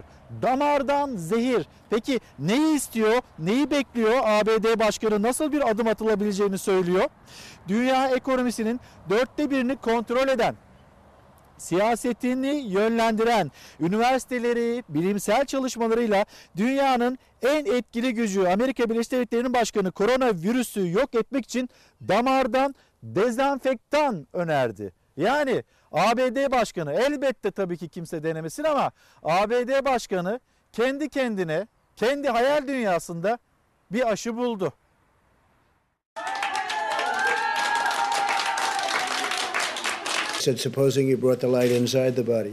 Dezenfektanlar virüsü birkaç dakikada etkisiz hale getiriyor. Bunları temizlik yapar gibi vücuda enjekte edebilir miyiz? Bana ilginç geldi. Covid-19 nedeniyle ölü sayısının 51 bini geçtiği Amerika'da Trump vücuda dezenfektan enjekte etmeyi önerdi. Bilimsel hiçbir dayanağı olmayan akıllara zarar öneri sağlık uzmanlarını isyan ettirdi. Yeni tip koronavirüs küresel tehdit olmayı sürdürüyor. Ölü sayısı 195 bini geçti. 200 bine doğru hızla ilerliyor. En fazla can kaybı ABD'de. Ölü sayısı 52 bine doğru gidiyor. Amerika'da virüs tespit edilen kişi sayısı da 900 bini bulmak üzere. 16 binden fazla kişinin öldüğü New York'ta rastgele seçilen 3 bin kişiye antikor testi yapıldı. %14'ünde virüs tespit edildi. New York valisi genelleme yapıldığında 2 milyon 600 bin kişinin enfekte olup iyileşmiş olabileceğini söyledi. Salgına çare arayışlarına ise ABD Başkanı Trump akıl almaz bir öneriyle dahil oldu. The disinfectant, where it knocks it out in a minute. Peki dezenfektanları vücuda enjekte edeceğimiz bir yol var mıdır? Belki de içimizde bir çeşit temizlik yapabiliriz. Biliyorsunuz virüs ciğerlere iniyor. Buna bir bakmak ilginç olabilir. Covid-19'la mücadele görev gücü doktorlarından Burks başkanın sözlerini duyunca adeta dondu kaldı. Yüzü değişti. Ardından Trump'a bunun mümkün olmadığını anlatmaya çalıştı ama fayda etmedi. Trump bu konuya bakılmasının ilginç olacağında ısrarcı oldu. ABD başkanının insan hayatını tehlikeye atacak tavsiyesine tepki yağdı. Sağlık uzmanları insanlara Trump'ın sözlerine inanıp dezenfektan içmemeleri çağrıları yaptı. Amerikalı doktorlarsa hastalığın yeni semptomlarını tespit ettiklerini açıkladı. Virüse yakalananların kendilerinde değilmiş gibi davrandıkları, normalden daha fazla uyudukları ya da yemek yemeyi bıraktıkları söylendi. Bu belirtilerin özellikle yaşlılarda görüldüğü belirtildi. Virüsün ilk görüldüğü Çin'in Wuhan kentinde ise dünyayı endişelendiren gelişmeler yaşanıyor. Doktorların iyileştiğini söylediği bazı hastalara 50 gün sonra yapılan testler pozitif çıktı. Haber ajansı Reuters'a konuşan Çinli doktorlar negatife dönmeyen bu hastaların karantinada tutulduğunu açıkladı. 4000 vakaya rastlanılan ve 75 kişinin hayatını kaybettiği Güney Afrika Cumhuriyeti'nde devlet başkanı Ramaphosa canlı yayında ülkedeki karantina önlemlerini anlattı. Maskenin nasıl takılacağını göstermek istedi. Maskeyi bir türlü düzgün takamayan Güney Afrika lideri stüdyoyu terk etti. Avrupa'nın en fazla vakanın görüldüğü İspanya'da bir günde ölen hasta sayısı 3000'in ardından bir kez daha 400'ün altına indi. 367 kişi hayatını kaybederken bu son bir ayın en düşük rakamı oldu. Ayrıca son 24 saat içerisinde iyileşenlerin sayısı hastalığa yakalananların sayısını geçti. Amerika Birleşik Devletleri Başkanı damardan enjekte edilebilir mi acaba dezenfektan? Bunu bir dünya, bir bilim dünyası araştırsın demekte. Böyle bir teklif. Yani buna bir bakabilirsiniz diye bilime yön veren garip, saçma sapan bir açıklama ve Joe Biden yine siyaseten rakip olduğu isimlerden bir tanesi. Bunu söylediğime inanamıyorum ama sakın sakın ola çamaşır suyu falan içmeye kalkmayın, enjekte etmeye kalkmayın. Yaptığı açıklama bu. Hillary Clinton lütfen ama lütfen kendinizi zehirlemeyin. Çünkü Amerika Birleşik Devletleri Başkanı Trump bunun doğru ve mantıklı bir şey olabileceğini düşünüyor. Ama siz yapmayın diye bütün dünyayı ve ülkesini, ülkesindeki vatandaşları, Amerikalıları uyarıyorlar. Evet Trump'ın yaptığı açıklamalar, çıkışları hiç ama hiç şaşırtmıyor zaten. Şimdi hemen bir Kuzey Kıbrıs Türk Cumhuriyeti'ne gidelim. Bir iletişim uzmanı e, Özdemir Tokel bizleri bekliyor. Özdemir Bey günaydın. Sesimi duyabiliyor musunuz? Günaydın. Günaydın duyabiliyorum evet. Günaydınlar. Sesiniz güzel geliyor. Ankara'dan selamlarımızı iletelim Kuzey Kıbrıs Türk Cumhuriyeti'ne. Özdemir Bey oradaki tablo, oradaki veriler bize ne söylüyor? Bu arada e, en yüksek iyileşme oranı Avrupa Birliği ülkeleri içinde bir kıyaslama yaptığımızda en yüksek iyileşme oranı Kuzey Kıbrıs Türk Cumhuriyeti'nde. Doğru mudur? Doğrudur efendim, doğrudur. Ee, öncelikle Kuzey Kıbrıs Türk Cumhuriyeti'nden bütün Türkiye'mize kucak dolusu, dolusu sevgilerimizi iletmek istiyoruz. Kuzey Kıbrıs Türk Cumhuriyeti'nden. Bu arada e, dün başlayan e, Ramazan ayının e, hem ülkelerimize hem Müslüman alemine hem de bütün dünya insanlığına sağlık getirmesini de diliyorum. Bu arada e, sözlerime başlamadan önce e, bu süreç içerisinde bugün 43. günü yaşıyoruz. Bu süreç içerisinde Kuzey Kıbrıs Türk Cumhuriyeti'ne yapmış olduğu katkılarla özellikle koruyucu e, kıyafetlerle ekip, e- ekipmanları göndererek, tespitlerini göndererek Kuzey Kıbrıs Türk Cumhuriyeti halkının yanında bulunan, her zaman olduğu gibi yanında bulunan Türkiye Cumhuriyeti'nin e, bütün yetkililerine ve Türk halkına buradan kucak dolusu sevgiler ve teşekkürlerimizi de yollamak istiyoruz. Evet haklısınız. Bugün Kuzey Kıbrıs Türk Cumhuriyeti'nde 43. gün, e, 44. günde olabilir. E, 108 vakamız var toplamda.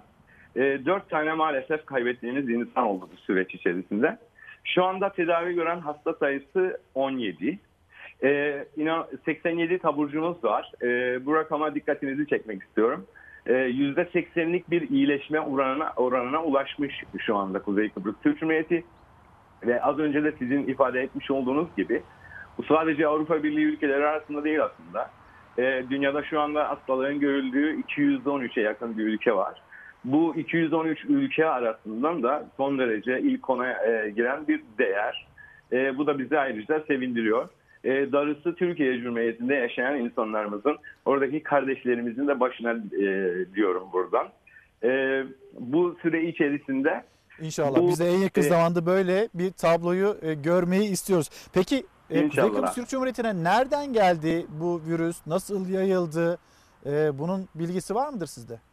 E, evet, Kuzey Kıbrıs Türk Cumhuriyeti'ne aslında önce ilk görülen vaka 10 Mart'ta görülmüştü. Bu vaka e, Kuzey Kıbrıs Türk Cumhuriyeti'ne charter seferlerle gelen Alman bir turist kafilesi ile geldi. Ama hükümetin o dönem içerisinde almış olduğu çok yerinde bir kararla e, Alman turistlerin kaldığı bütün oteller karantina kapsamına alındı. Ve hiç dışarıya çıkmadılar. Dolayısıyla Almanlardan bize bir bulaşma olmadı. Yerel vakalarda e, esaslı bulaşma aslında bizim biliyorsunuz gerek Türkiye ile gerek İngiltere ile e, çok ciddi bir e, git gel durumumuz var. E, oralar oralarda yaşayan ailelerimiz var. O gelen ailelerden bulaştı aslında. Bize e, virüs İngiltere'den, yerel vakalarımıza virüs İngiltere'den geldi diyebiliriz. Onlarla alakalı da çok iyi bir yakın e, temas ekibi kuruldu burada ve o yakın temaslıların tamamına yakını e, bulunarak e, gerekli karantina uygulamaları yapıldı.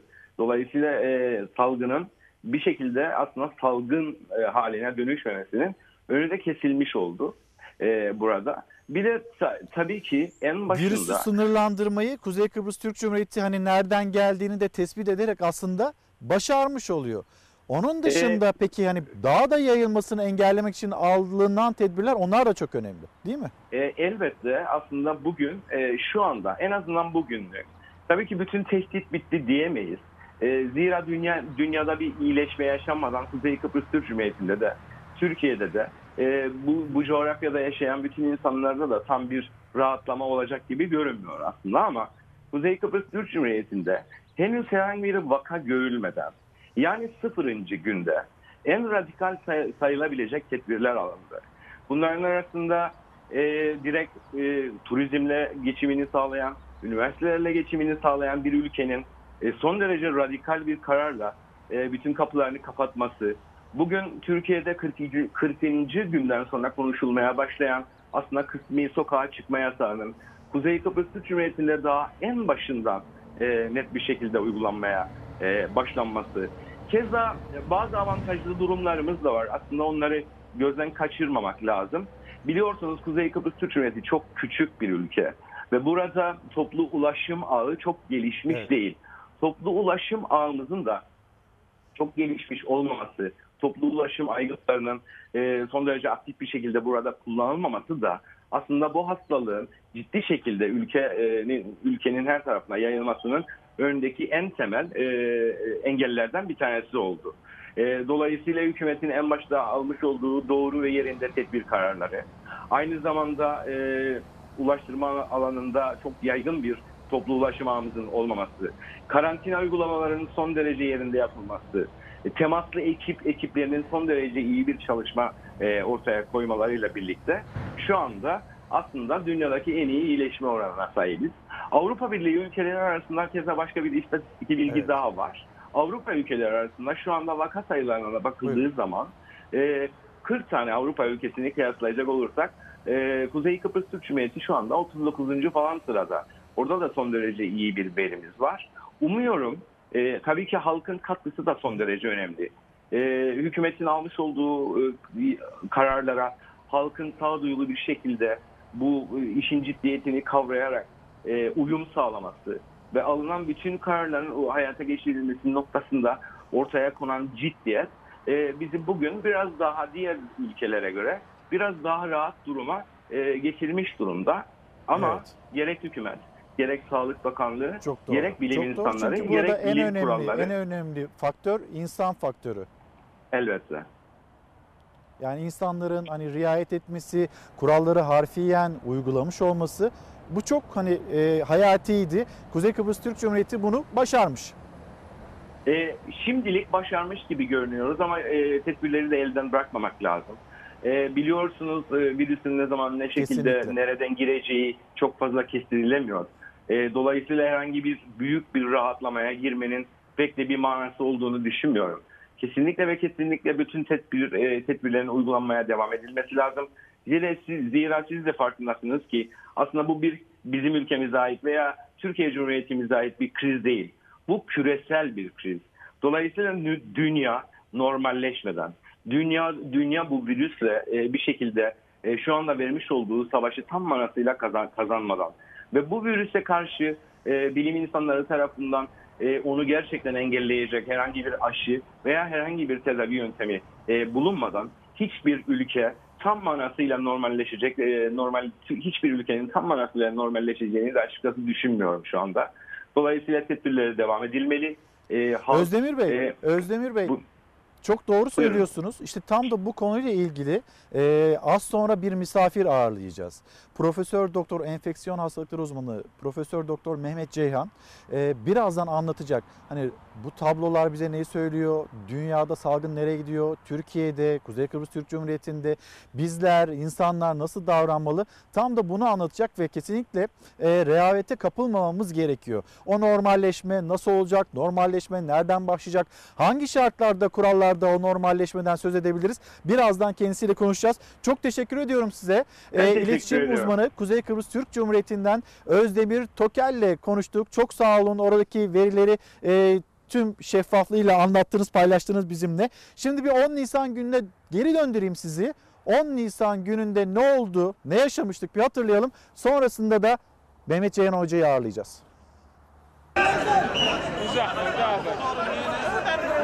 20-21 Nisan'daki artışları belki de o cuma günündeki dikkatsizliğimize, karmaşaya, yaşanan karmaşaya bağlamak da mümkün olabilir. Bir gün bile değil, sadece birkaç saatlik artan sosyal temas virüsün bulaşmasına yetti. Vaka sayısındaki düşüş umutlandırıyor ama tam da durakladığı sırada 20-21 Nisan'da vaka sayısında yükseliş gözlendi. Profesör Doktor Osman Erk ve Doçent Doktor Asuman İnan'a göre 20-21 Nisan'daki vaka artışının sebebi 10 Nisan etkisi. Yani 10 Nisan gecesi aniden ilan edilen sokağa çıkma yasağı sonrasında yaşanan market izdihamı. Bu yüzden uzmanlar uyarıyor. Vaka artışının düşmesi rehavete sürüklemesin, yasak olmadığı günlerde de evde kalmaya devam etmeli. Dikkatli olmak gerektiğini düşünüyoruz. Örneğin 10 Nisan'da o karmaşayı yaşadığımızda önümüzdeki günlerde bunun vaka sayısındaki artışlara yol açabileceğini öngörmüştük. Açık olan yerler çok az olduğu için doğal olarak milletimizin bir telaşı var. Ee, Ben bunu da normal karşılıyorum ama vatandaşlarımızdan talebimiz şudur. Ee, Bir telaşa gerek yok. Beklenen sokağa çıkma yasağı beklenmeyen bir anda gelmişti. 10 Nisan'ı 11 Nisan'a bağlayan gece 24'ten sonra geçerli olacak 30 büyükşehir ve Zonguldak'ta 2 günlük sokağa çıkma yasağını televizyondan duyurdu İçişleri Bakanı Süleyman Soylu. Gece yarısına yani yasağın başlamasına sadece 2 saat vardı. Sayın Cumhurbaşkanımızın da talimatıyla birlikte hafta sonu itibariyle 30 artı e, Büyükşehir artı Zonguldak'ta bir sokağa çıkma yasağı e, ilan edildi. Sokaklar, caddeler bir anda insan doldu. Herkes marketlere, fırınlara akın etti. Genelge açıklanmadığı için fırınların açık kalacağı da bilinmiyordu. Fırınlar izdihamın en fazla yaşandığı noktalardan biri oldu. Marketlerde de sosyal mesafe sıfıra indi. Al sosyal mesafeyi gör Sabiha. Bak sosyal mesafe. Üçer metre arkadaşlar, üçer metre. Bu görüntüler büyük tepki topladı. Sosyal mesafeyi azaltmak için verilen emeğin bir anda yerle bir olması moralleri bozdu. Vaka artışından endişe etti bilim insanları. Hatta eleştiriler karşısında İçişleri Bakanı Süleyman Soylu sosyal medya hesabından istifa ettiğini duyurdu. Cumhurbaşkanı Erdoğan istifayı kabul etmedi. Hiçbir zaman zarar vermek istemediğim aziz milletimiz, hayatımın sonuna kadar da sadık olacağım Sayın Cumhurbaşkanım beni bağışlasın. Onurla yürüttüğüm İçişleri Bakanlığı görevimden ayrılıyorum. 10 Nisan gecesinin sonuçlarının 14 gün içinde ortaya çıkacağı söylenirken Türkiye'de vaka artışında duraksama yaşandı. 18 ve 19 Nisan günleri vaka artış hızı %4.8'e düştü. Ancak 20 Nisan'da vaka artış hızı %5.4'e yükseldi. 21 Nisan tarihinde ise %5.1 oldu. İşte bu artışta uzmanlara göre 10 gün öncesinin 10 Nisan gecesinin etkisi vardı. Alınan önlemlerdeki gevşemeler, sapmalar vaka sayısındaki ve daha sonra da tabii ki ölümlerdeki artışla sonlanmakta. Neyse ki sonrasında alınan tedbirler sayesinde korkulduğu kadar artmadı vakalar. Sağlık Bakanı Fahrettin Koca da 10 Nisan gecesinin sonuçlarına bir röportajında değindi. Sokağa çıkma yasağının ilk ilan edildiği 10 Nisan'daki tablonun endişe edildiği kadar etkisi olmadı. Yani ikinci dalga durumu oluşmadı. Süreç 10 Nisan'daki ani hareketlenmeye karşın kontrol edilebilir düzeyde seyretti. Enfeksiyon hastalıkları uzmanı doçent doktor Asuman İnan da yasak olmasa bile evden çıkmamanın önemine vurgu yaptı. Geldiğimiz noktanın e, iyi olması bizi rehavete kaptırmamalı, dikkat etmeye, hatta daha çok dikkat etmeye e, gayret etmeliyiz. Mahmut Yıldız günaydın Çanakkale'ye selamlar doğum gününüz kutlu olsun. Sadak Genç Osman Bursa'dan bizi izliyor selamlarımızı iletelim. Hasan Ali Keskin iyi yayınlar 3 hafta oldu maske kodu bekliyorum hala ne olacak bizim bu maskeler diye sormuş. Efendim az önce de e, söylemiştim enfeksiyon hastalıkları uzmanı Profesör Doktor Mehmet Ceyhan şu anda yanımızda. Hocam günaydın. Günaydın. Hoş geldiniz. Hoş bulduk. E, biz yeni güne umutlu başladık. Evet. Bir tabloya bakalım mı hep Tabii. birlikte? O tablo bize neler söylüyor onu da yine sizden öğrenmek istiyoruz. Dünkü test sayısı 38.351'di Ee, ve dün yapılan test sayısıyla birlikte bugüne kadar yapılmış olan toplam test sayısı 830.257'ye ulaştı.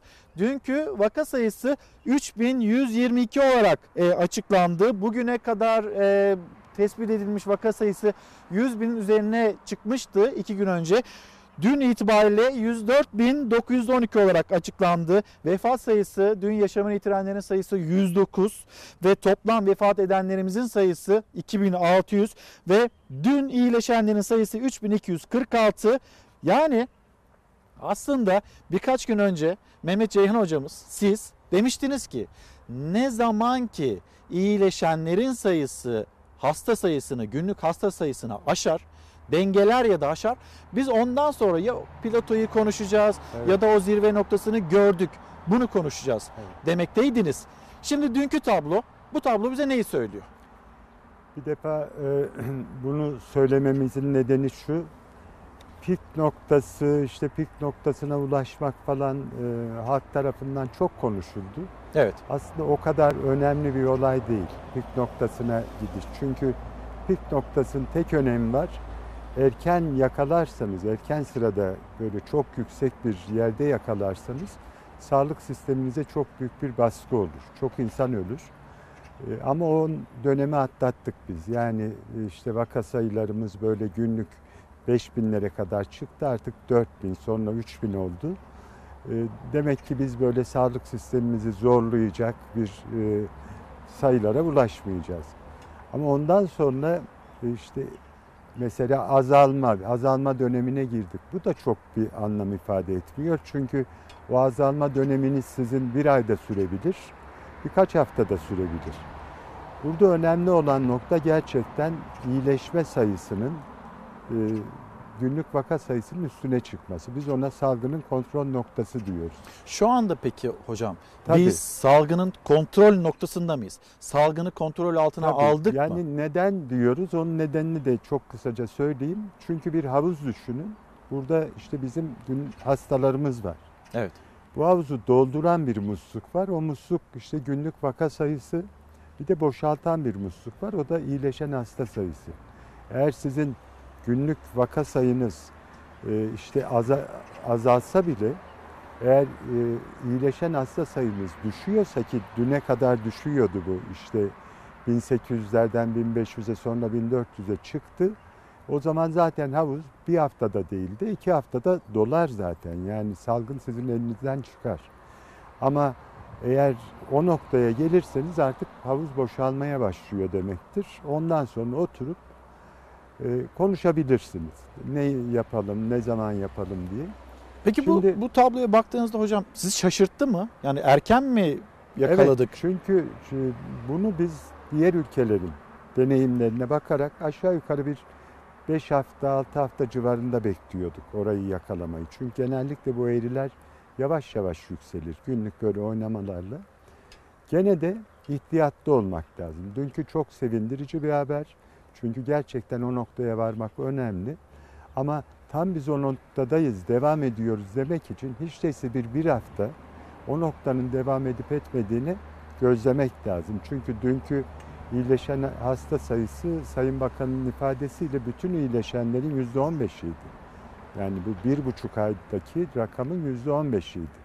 Bu rakam birdenbire düşebilir. Bu şekilde yüksek devam etmesi gene çok beklediğimiz bir şey değil. Ama beklemememize rağmen böyle bir durum olursa bu çok daha iyi. Biz bir hafta sonra oturup rahatlıkla işte ne, neyi ne zaman yapalım, işte nasıl yapalımı konuşabilir. Çünkü orası çok daha zor bir nokta. Yani vakaların artış hızını yavaşlatmaktan o noktada kalmak, salgının kontrol döneminde kalmak. Yani vaka sayısını, iyileşen vaka sayısının altında tutmak çok daha zordur. Çok daha fazla dikkatli olmalısınız. Ama şunu sağlar bize. Örneğin işte çok e, artık bunalan, evin içerisinde kalan insanlar var. Onlara nefes aldırabilirsiniz. Sonra neler yapacağınızı konuşursunuz. Bu da tabii ayrı bir konu. Bunun çünkü sadece sağlıkla ilgisi yok. Takvimde şimdi nereye bakalım o zaman? Yani pazartesiye mi bakacağız? Yani bir haftalık hafta, sürece mi Biz bakacağız? şimdi dün 3000'di. Önümüzdeki hafta sonuna kadar bir sabırla bekleyeceğiz, takip edeceğiz. Bu çizgide kalıyor mu? Çünkü kalamayan çok ülke örneği var.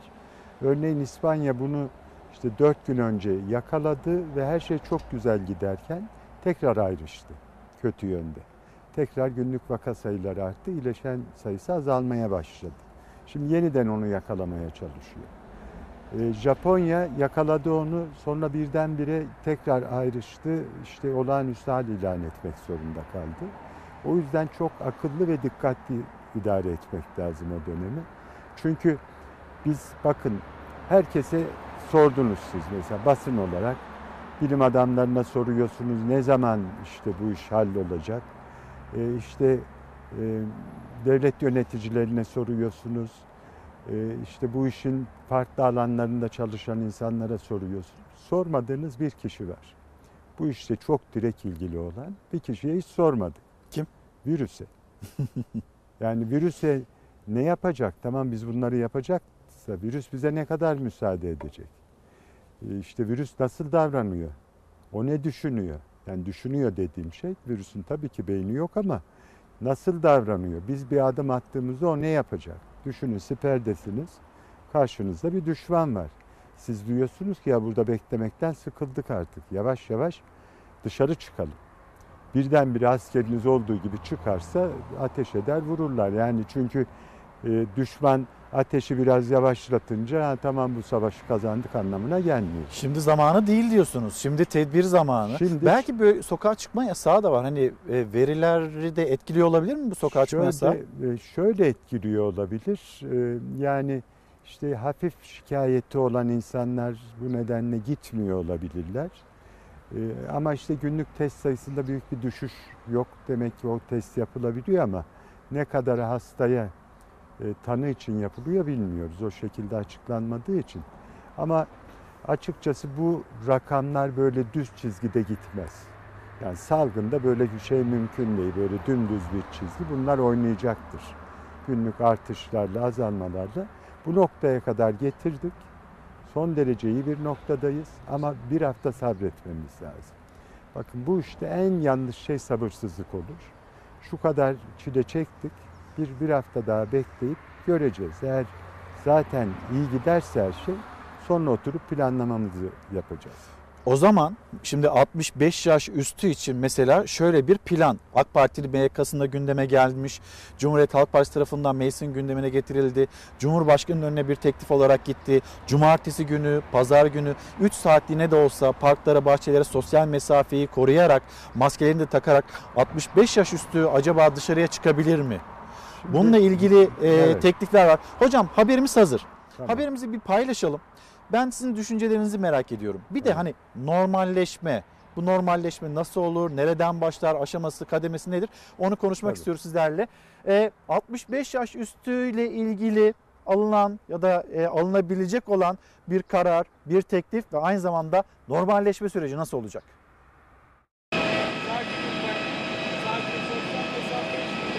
Ramazan ayı boyunca da tedbirlere en üst seviyede riayeti sağlayarak inşallah bayram sonrası ülkemizin normal hayata geçişini hedefliyoruz. Önce hafta sonu yasakları bitecek, ardından 20 yaş altına getirilen kısıtlama kalkacak. Daha sonra da 65 yaş üstüne getirilen yasak 3'er aylık dönemler halinde 4 aşamalı olacak. İddiaya göre normalleşmenin ilk adımı Mayıs sonu atılacak. Çıkamıyoruz. Yaştan dolayı bir de yasak zaten. Önlemleri en titiz şekilde uygulayarak salgının seyrini ülkemizin Ramazan bayram sonrası normale dönüşüne imkan sağlayacak seviyeye indirmiş olmaktır. İyileşen hasta sayısının vaka sayısını geçmesi zirve noktasına gelindi yorumlarına neden oldu. Hayatın olağan akışı içinde umutları yeşertti. Türkiye'de şu anda en mağdur olan insanlar 65 yaş üstündeki insanlar. 40 günden fazla süredir sokağa çıkmıyorlar. Avrupa yavaş yavaş tedbirlerini gevşetirken Türkiye'nin izleyeceği 4 aşamalı planda tartışma sahasına sürüldü. Gazete Duvar'dan Nergis Demirkaya'nın haberine göre Cumhurbaşkanlığı normalleşme sürecine dair tüm bakanlıklardan görüş istedi. Biraz egzersiz yapmalarına mutlak surette imkan tanınması lazımdır. Plan Mayıs sonunu işaret ediyor. Tedbirlerin kademeli olarak kalkması bekleniyor. Ama Sağlık Bakanı Fahrettin Koca'nın sürekli yaptığı uyarı akıllarda. Yeni bir dalgalanma olmazsa. Tedbir elden bırakılmamalı. Çünkü normalleşme sürecini vaka sayısı belirleyecek. Bu süreçte restoran, kafe, mağaza ve kuaför gibi birçok işletmenin sınırlamalarla açılması bekleniyor. En sonsa maçların seyircili oynanması ve kongre gibi toplantılara izin çıkabileceği ifade ediliyor. Yaşlı büyüklerimizle ilgili hassasiyetimizin sebebi onların diğerlerine hastalık bulaştırıyor olması değil, onlara hastalık bulaşmasının önüne geçmektir. 65 yaş üstü içinde 3 saat nefes alabilecekleri bir plan masada. Konu AK Parti MYK'sında tartışıldı. CHP'li Mustafa Adıgüzel tarafından da meclis gündemine taşındı. Hazır herkes içerideyken 65 yaş üstü grubu bir çeşit havalandırma izni gibi günde 3 saat 4 saat sadece kendi evlerinin çevresinde kalmak kaydıyla bir izin e, temin edilmesi lazım. Çalışma yaklaşık 7,5 milyon kişiyi ilgilendiriyor. Evde bunalan 65 yaşından büyükler cumartesi ve pazar günleri 3'er saat dışarı çıkabilecek. İftar sonrası belki bir yarım saat daha ama maske takmaları ve sosyal mesafeyi korumaları şartıyla. Gözler şimdi bu teklife dair hükümetin alacağı kararda. Eğer olur verilirse ilk uygulama yarın olabilir. Gaye Hanım, Gaye Şevkat günaydın. Sinan Sözmen neden toplu değil, bir anda değil de kademe kademe yapılıyor? Bu normalleşme adımları niye böyle atılıyor diye bir soru yöneltmiş bize. Ben de bu soruyu hocama yönelteyim. Şimdi nasıl bir yol izlenmesi gerekiyor? 65 yaş için bir formül gündemde. Ee, acaba hani cumartesi günü, pazar günü nefes almaları gerekmez mi? Güzel bir tablo çıktı ortaya. Evet, evet. E, onların da emeği var. Yani herkesin burada bu mücadeleye destek veren herkesin emeği var. Biraz daha mı sabredelim yoksa nefes almak için böyle bir uygulamaya geçilebilir mi? Şimdi şöyle biz e, Haziran başını falan söylüyorduk. Yani bunlar konuşulabilir diye. Şimdi eğer bu ayrışmayı yani bu noktada bulunmayı, salgının kontrol noktasında bulunmayı bir hafta başarabilirsek zaten oturulup bizim tahminimizden neredeyse bir ay önce konuşulacak bunlar. Dolayısıyla o sıralamada da aslında tabii devlet karar verecek buna. Ama şunlar önemli. Şimdi bu olayın bir sosyal yönü var, bir de ekonomik yönü var. Sosyal yönüne baktığınız zaman gerçekten e, işte içeride artık kalıp bunalan dışarıya çıkma ihtiyacı olan insanlar var bunların başında 65 yaş üstü geliyor çünkü en uzun süredir onlar içeride. Evet. Bir de gerçekten bu başarıda çok ciddi rolleri var şu açıdan. Dikkat ederseniz bizim ölüm oranımız düşük. Mesela başka ölüm oranı düşük olan ülkelere de bakıyoruz. Rusya mesela bizden 3 kat daha düşük ölüm oranları. İşte Almanya Avrupa'ya da diğer ülkelere göre düşük. Şimdi bu ülkelerin durumuna baktığınız zaman şunu görüyorsun. Mesela Rusya'nın vakalarının ortalama yaşı 46. Bizimki tam açıklanmadı ama grafiklerden gördüğümüz 45 ile 50 arasında. Almanya'nınki 49, çok kötü seyreden Fransa, Fransa'nın 62,5, İtalya'nın 62. Demek ki hastaların genç olması ve ölüm oranının düşük olmasında çok etkili. Evet. Bunu sağlayan nedir? İşte bu 65 yaşı insanların içeride kalıp dışarıya çıkmaması. Bu alınan karar bence çok önemliydi ve çok da iyi uydukları görülüyor. Çünkü onlar hastalanmadı. Eğer onlar hastalansaydı çok yüksek olurdu ölüm oranınız.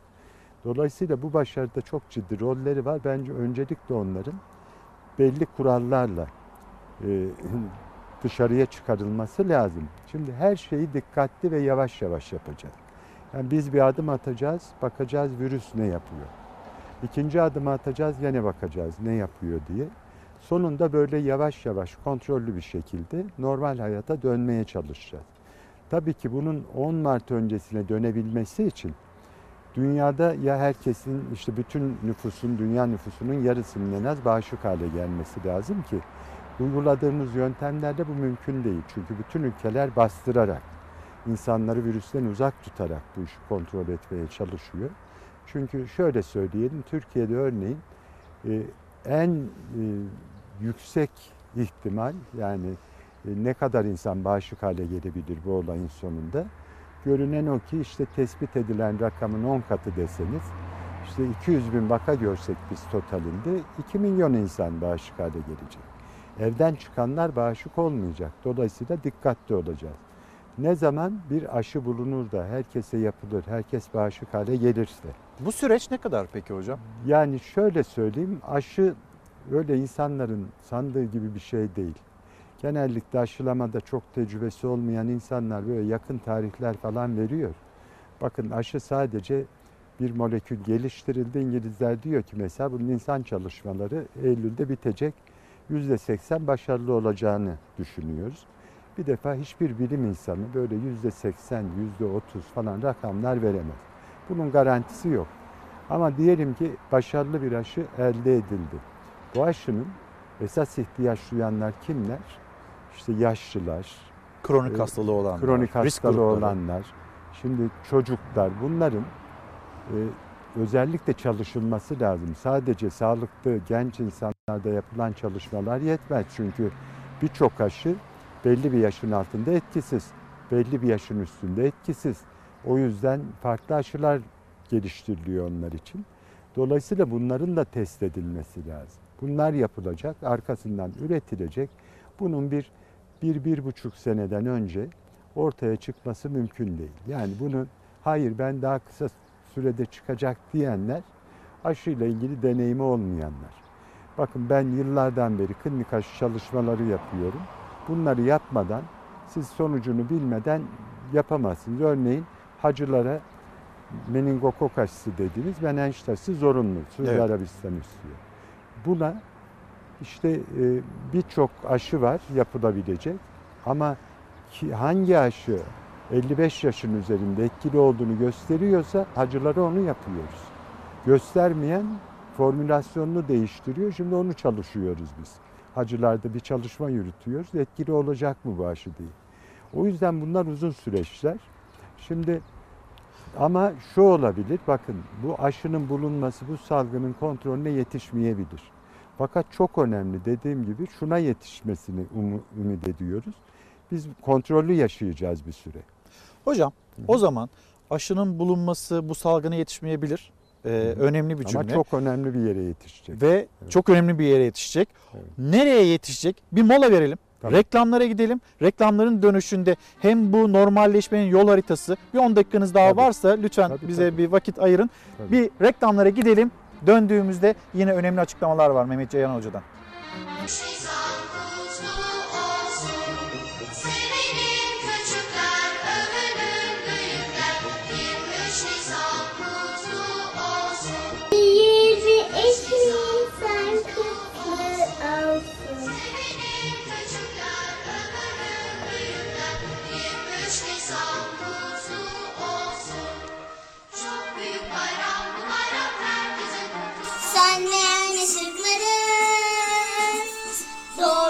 şaşmayız, seni hiç unutmayız. 23 Nisan Ulusal Egemenlik ve Çocuk Bayramı kutlu olsun. Yardım et atam. Benim güzel atam. Yardım et bana ve arkadaşlarıma. Son zamanlarda tehlikede dünya hastalık var burada.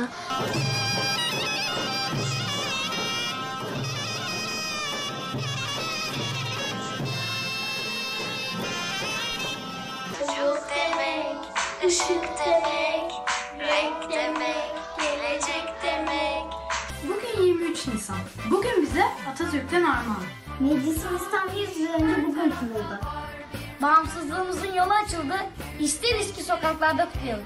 23 Nisan bu ülkede her çocuğun üzerine doğar doğmaz iliştirilmiş ve oradan asla alınamayacak bir bağımsızlık hediyesidir.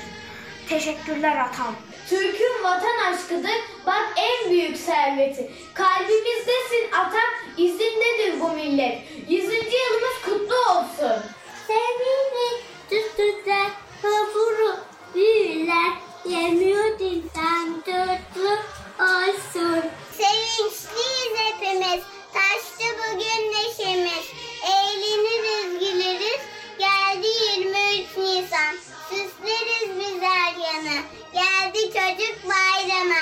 Atatürk'ün armağanı, yaşı 23 Nisan.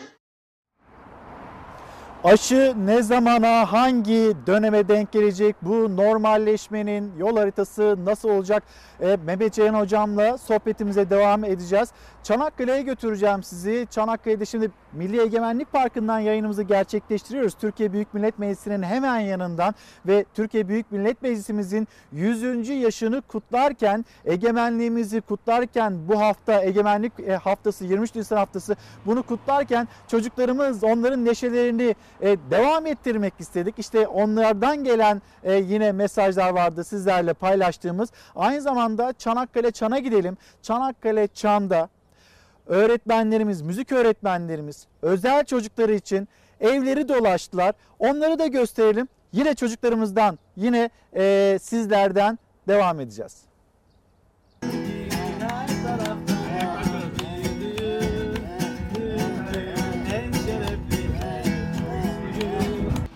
Günlerden çocuk bayramı, sokaktan gelen ses tanıdıktı. Müziğin sesini duyan balkona koştu. Yaşadıkları mutluluğun tarifi yoktu.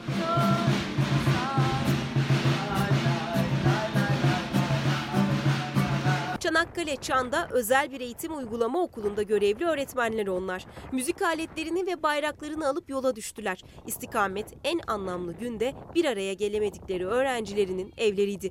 Amaçsa onları 23 Nisan'da yalnız bırakmamak, yüzlerini güldürmekti.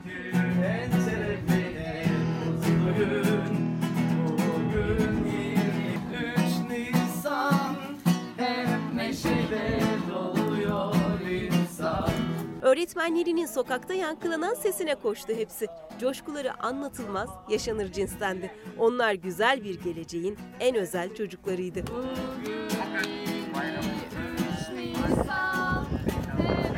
Neşeyle doluyor insan.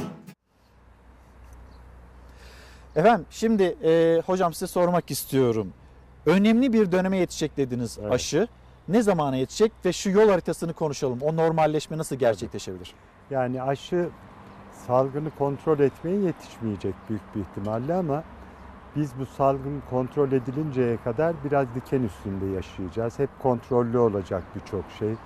Örneğin işte restoranlar açılacak ama belki insanlara bir buçuk metreden yakın oturmayın diye bir dizayn yapılacak.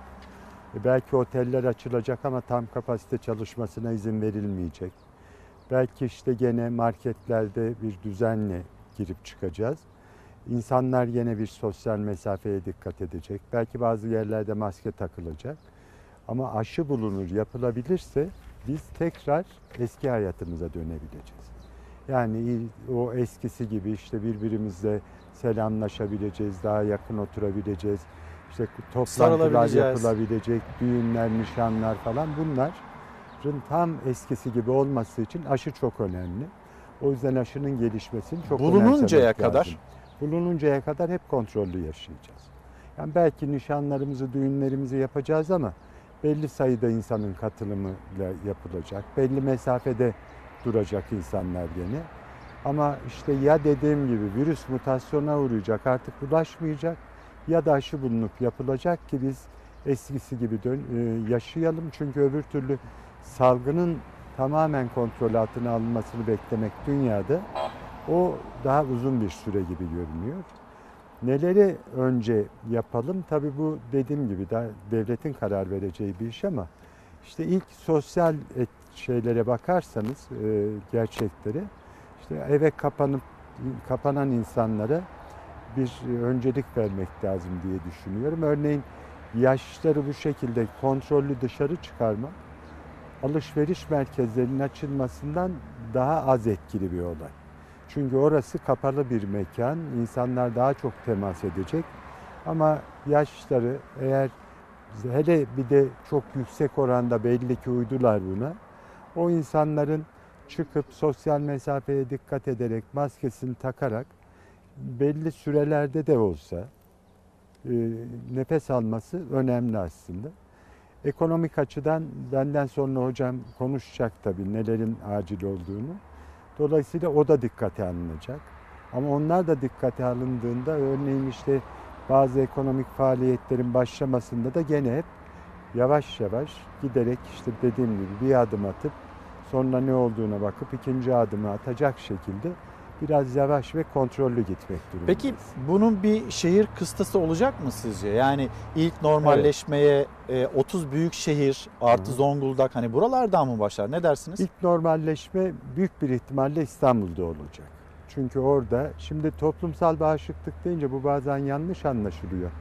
Benim toplum dediğim şey 80 milyon değil. Benim toplum dediğim şey virüse açık olan nüfus. Yani işte diyelim ki yüzde doksanını içeriye soktuk insanların. Yüzde beşi de dışarıda kontrollü geziyor. O zaman demek ki bizim toplum dediğimiz 4 milyon. Bunun yarısının enfekte olması şu andaki şartlarla top, e, salgının kontrol altına alınması için yeterli. Sonra böyle tek tek vakalar şeklinde bir süre daha görülecek bu hastalık. Ama salgın yapmayacak. Önemli olan şey o. Dolayısıyla yani Bu e, sağlanana kadar yine bu şekilde kontrol etmek zorundayız ama baktığınız zaman İstanbul bu işe daha erken başladı. Çok daha yüksek vaka sayısıyla seyretti ve şu anda Türkiye'de görülen bu iyi rakamların da e, esasında İstanbul'un rakamlarının yansıması olduğunu düşünmek lazım.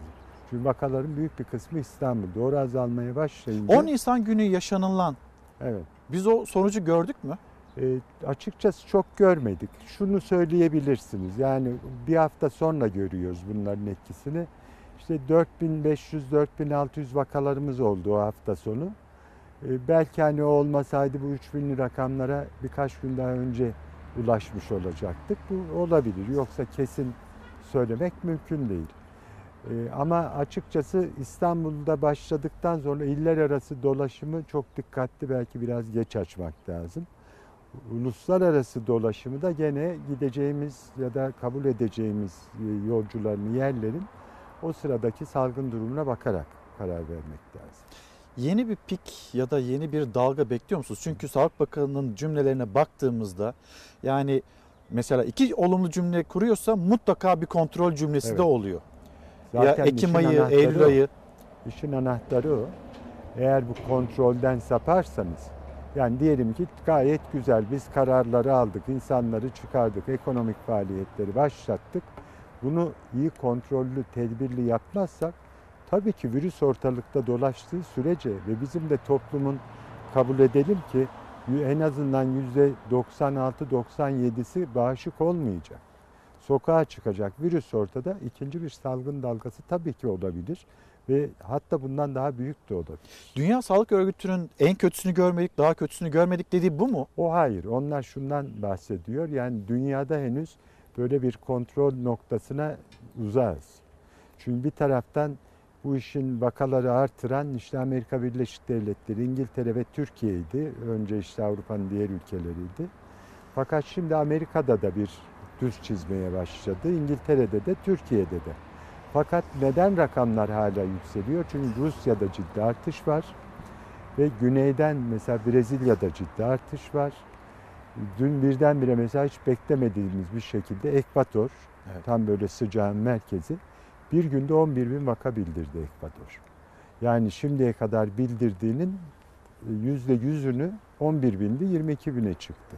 O yüzden bakın en ufak bir gevşeklik yok burası sıcak bilmem ne bu pandemide işe yaramıyor.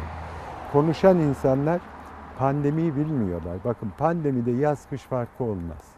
O mevsimsel gripte virüsler işte azalıyor sonra kış sonbaharda tekrar artıyor. Ama pandemide bunun etkisi hiç şimdiye kadar görülmemiştir. Mesela en büyük pandemiler hep yazın ortasında Ağustos'ta falan olmuştur. Hocam çok teşekkür ederim. Rica çok ederim. sağ olun. Bizi İyi kırmadınız, geldiniz. E, düşüncelerinizi, görüşlerinizi paylaştınız. Profesör Doktor Enfeksiyon Hastalıkları Uzmanı Profesör Doktor Mehmet Ceyhan hocamızla konuştuk. Bir son dakika gelişmesi var. Milli Savunma Bakanlığı tarafından bildirildi. Barış Pınarı Harekat Bölgesi'ne sızmaya çalışan 20 PKK'lı teröristin etkisiz hale getirildiği son dakika bilgisini Milli Savunma Bakanlığı e, bizlere vermekte, kamuoyuyla paylaşmakta. Barış Pınarı Harekat Bölgesi'ne sızma girişiminde bulunan işte hiçbir şekilde e, gözünüzü kapatmamanız gerekiyor. Bir yandan salgını konuşuyoruz, bir yandan ekonomiyi konuşacağız yine. Ekonomide de nasıl normalleşmemiz gerekiyor bunu da konuşacağız. Bütün dünya neyin peşinde, nasıl bir mücadele içinde ama dönüp baktığınızda terör, terör örgütü e, onlar da yine e, bu faaliyetlerini sürdürmenin gayretinde 20 PKK'lı terörist Barış Pınarı Harekat Bölgesi'ne sızmaya çalışırken Türk Silahlı Kuvvetlerimiz tarafından e, etkisiz hale getirildi. Milli Savunma Bakanlığı'nın paylaştığı son dakika bilgisini aktardıktan sonra çocuklarımız haklılar, evdeler, sıkıldılar onlar da. Diyor ki Hilal öğretmen onları anlamamız lazım. Okullar bir sosyalleşme ortamı e, ve çocuklarımız açısından çok önemli.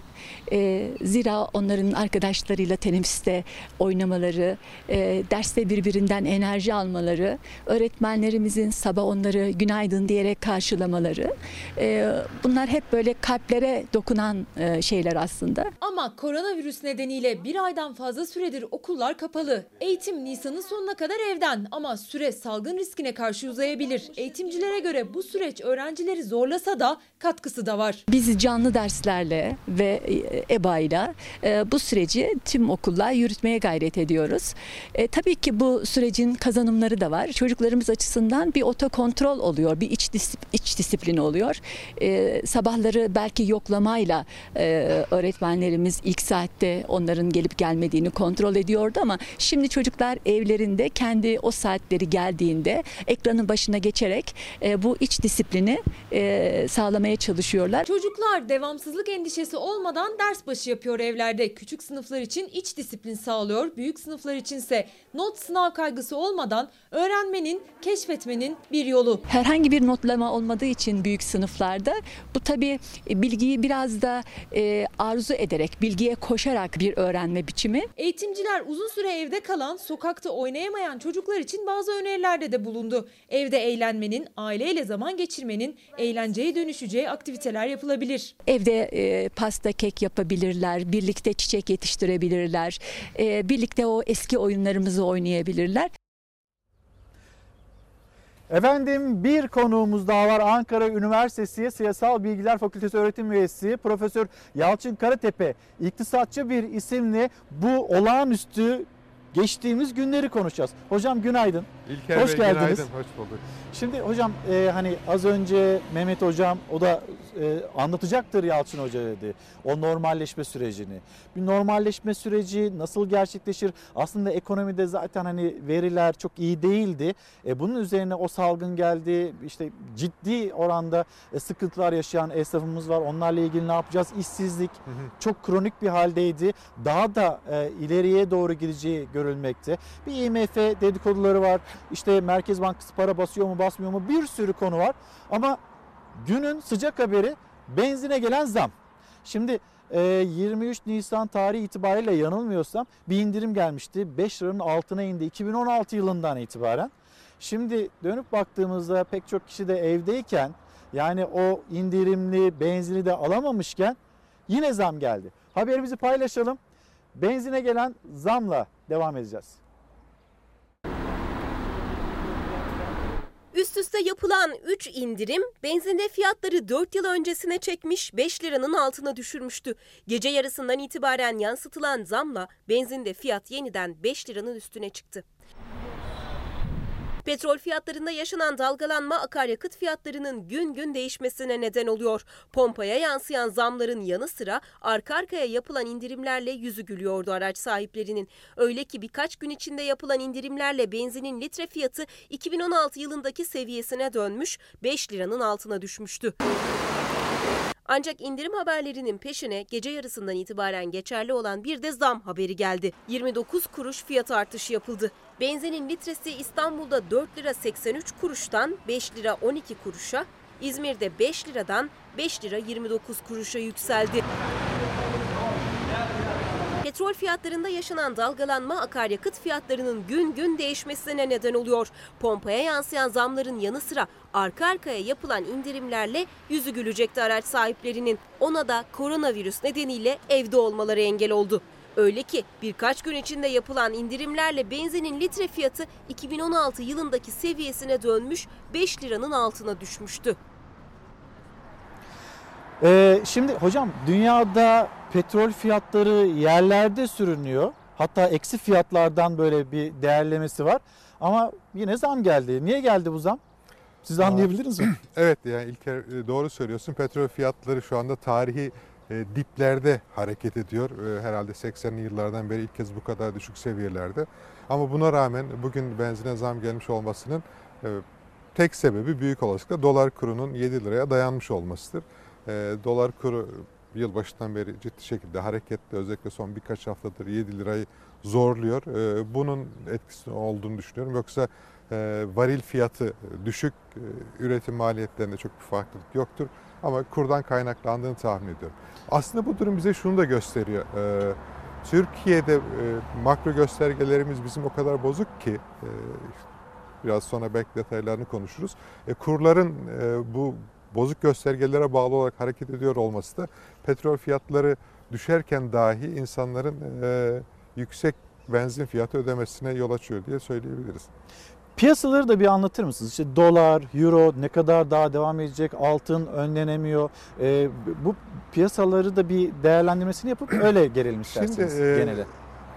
Bu korona salgını döneminde dünyada çok ciddi ekonomik sorunların yaşanacağını görüyoruz. Dünyanın her tarafında işsizlik oranlarında çok ciddi artışlar var. İşte Amerika'da e, son bir ayda 25 milyona yakın neredeyse insan işini kaybetti. Avrupa'da işsizlik artıyor. Bizde de artıyor.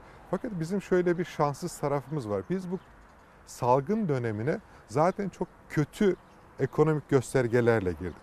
Yani Amerika'da işsizlik artıyor ama Amerika'da kriz dönemi önce, salgın dönemi öncesinde tarihi diplerde hareket eden bir işsizlik oranı vardı. %3'ler seviyesindeydi. Şimdi oradan yukarıya doğru hareket ediyor.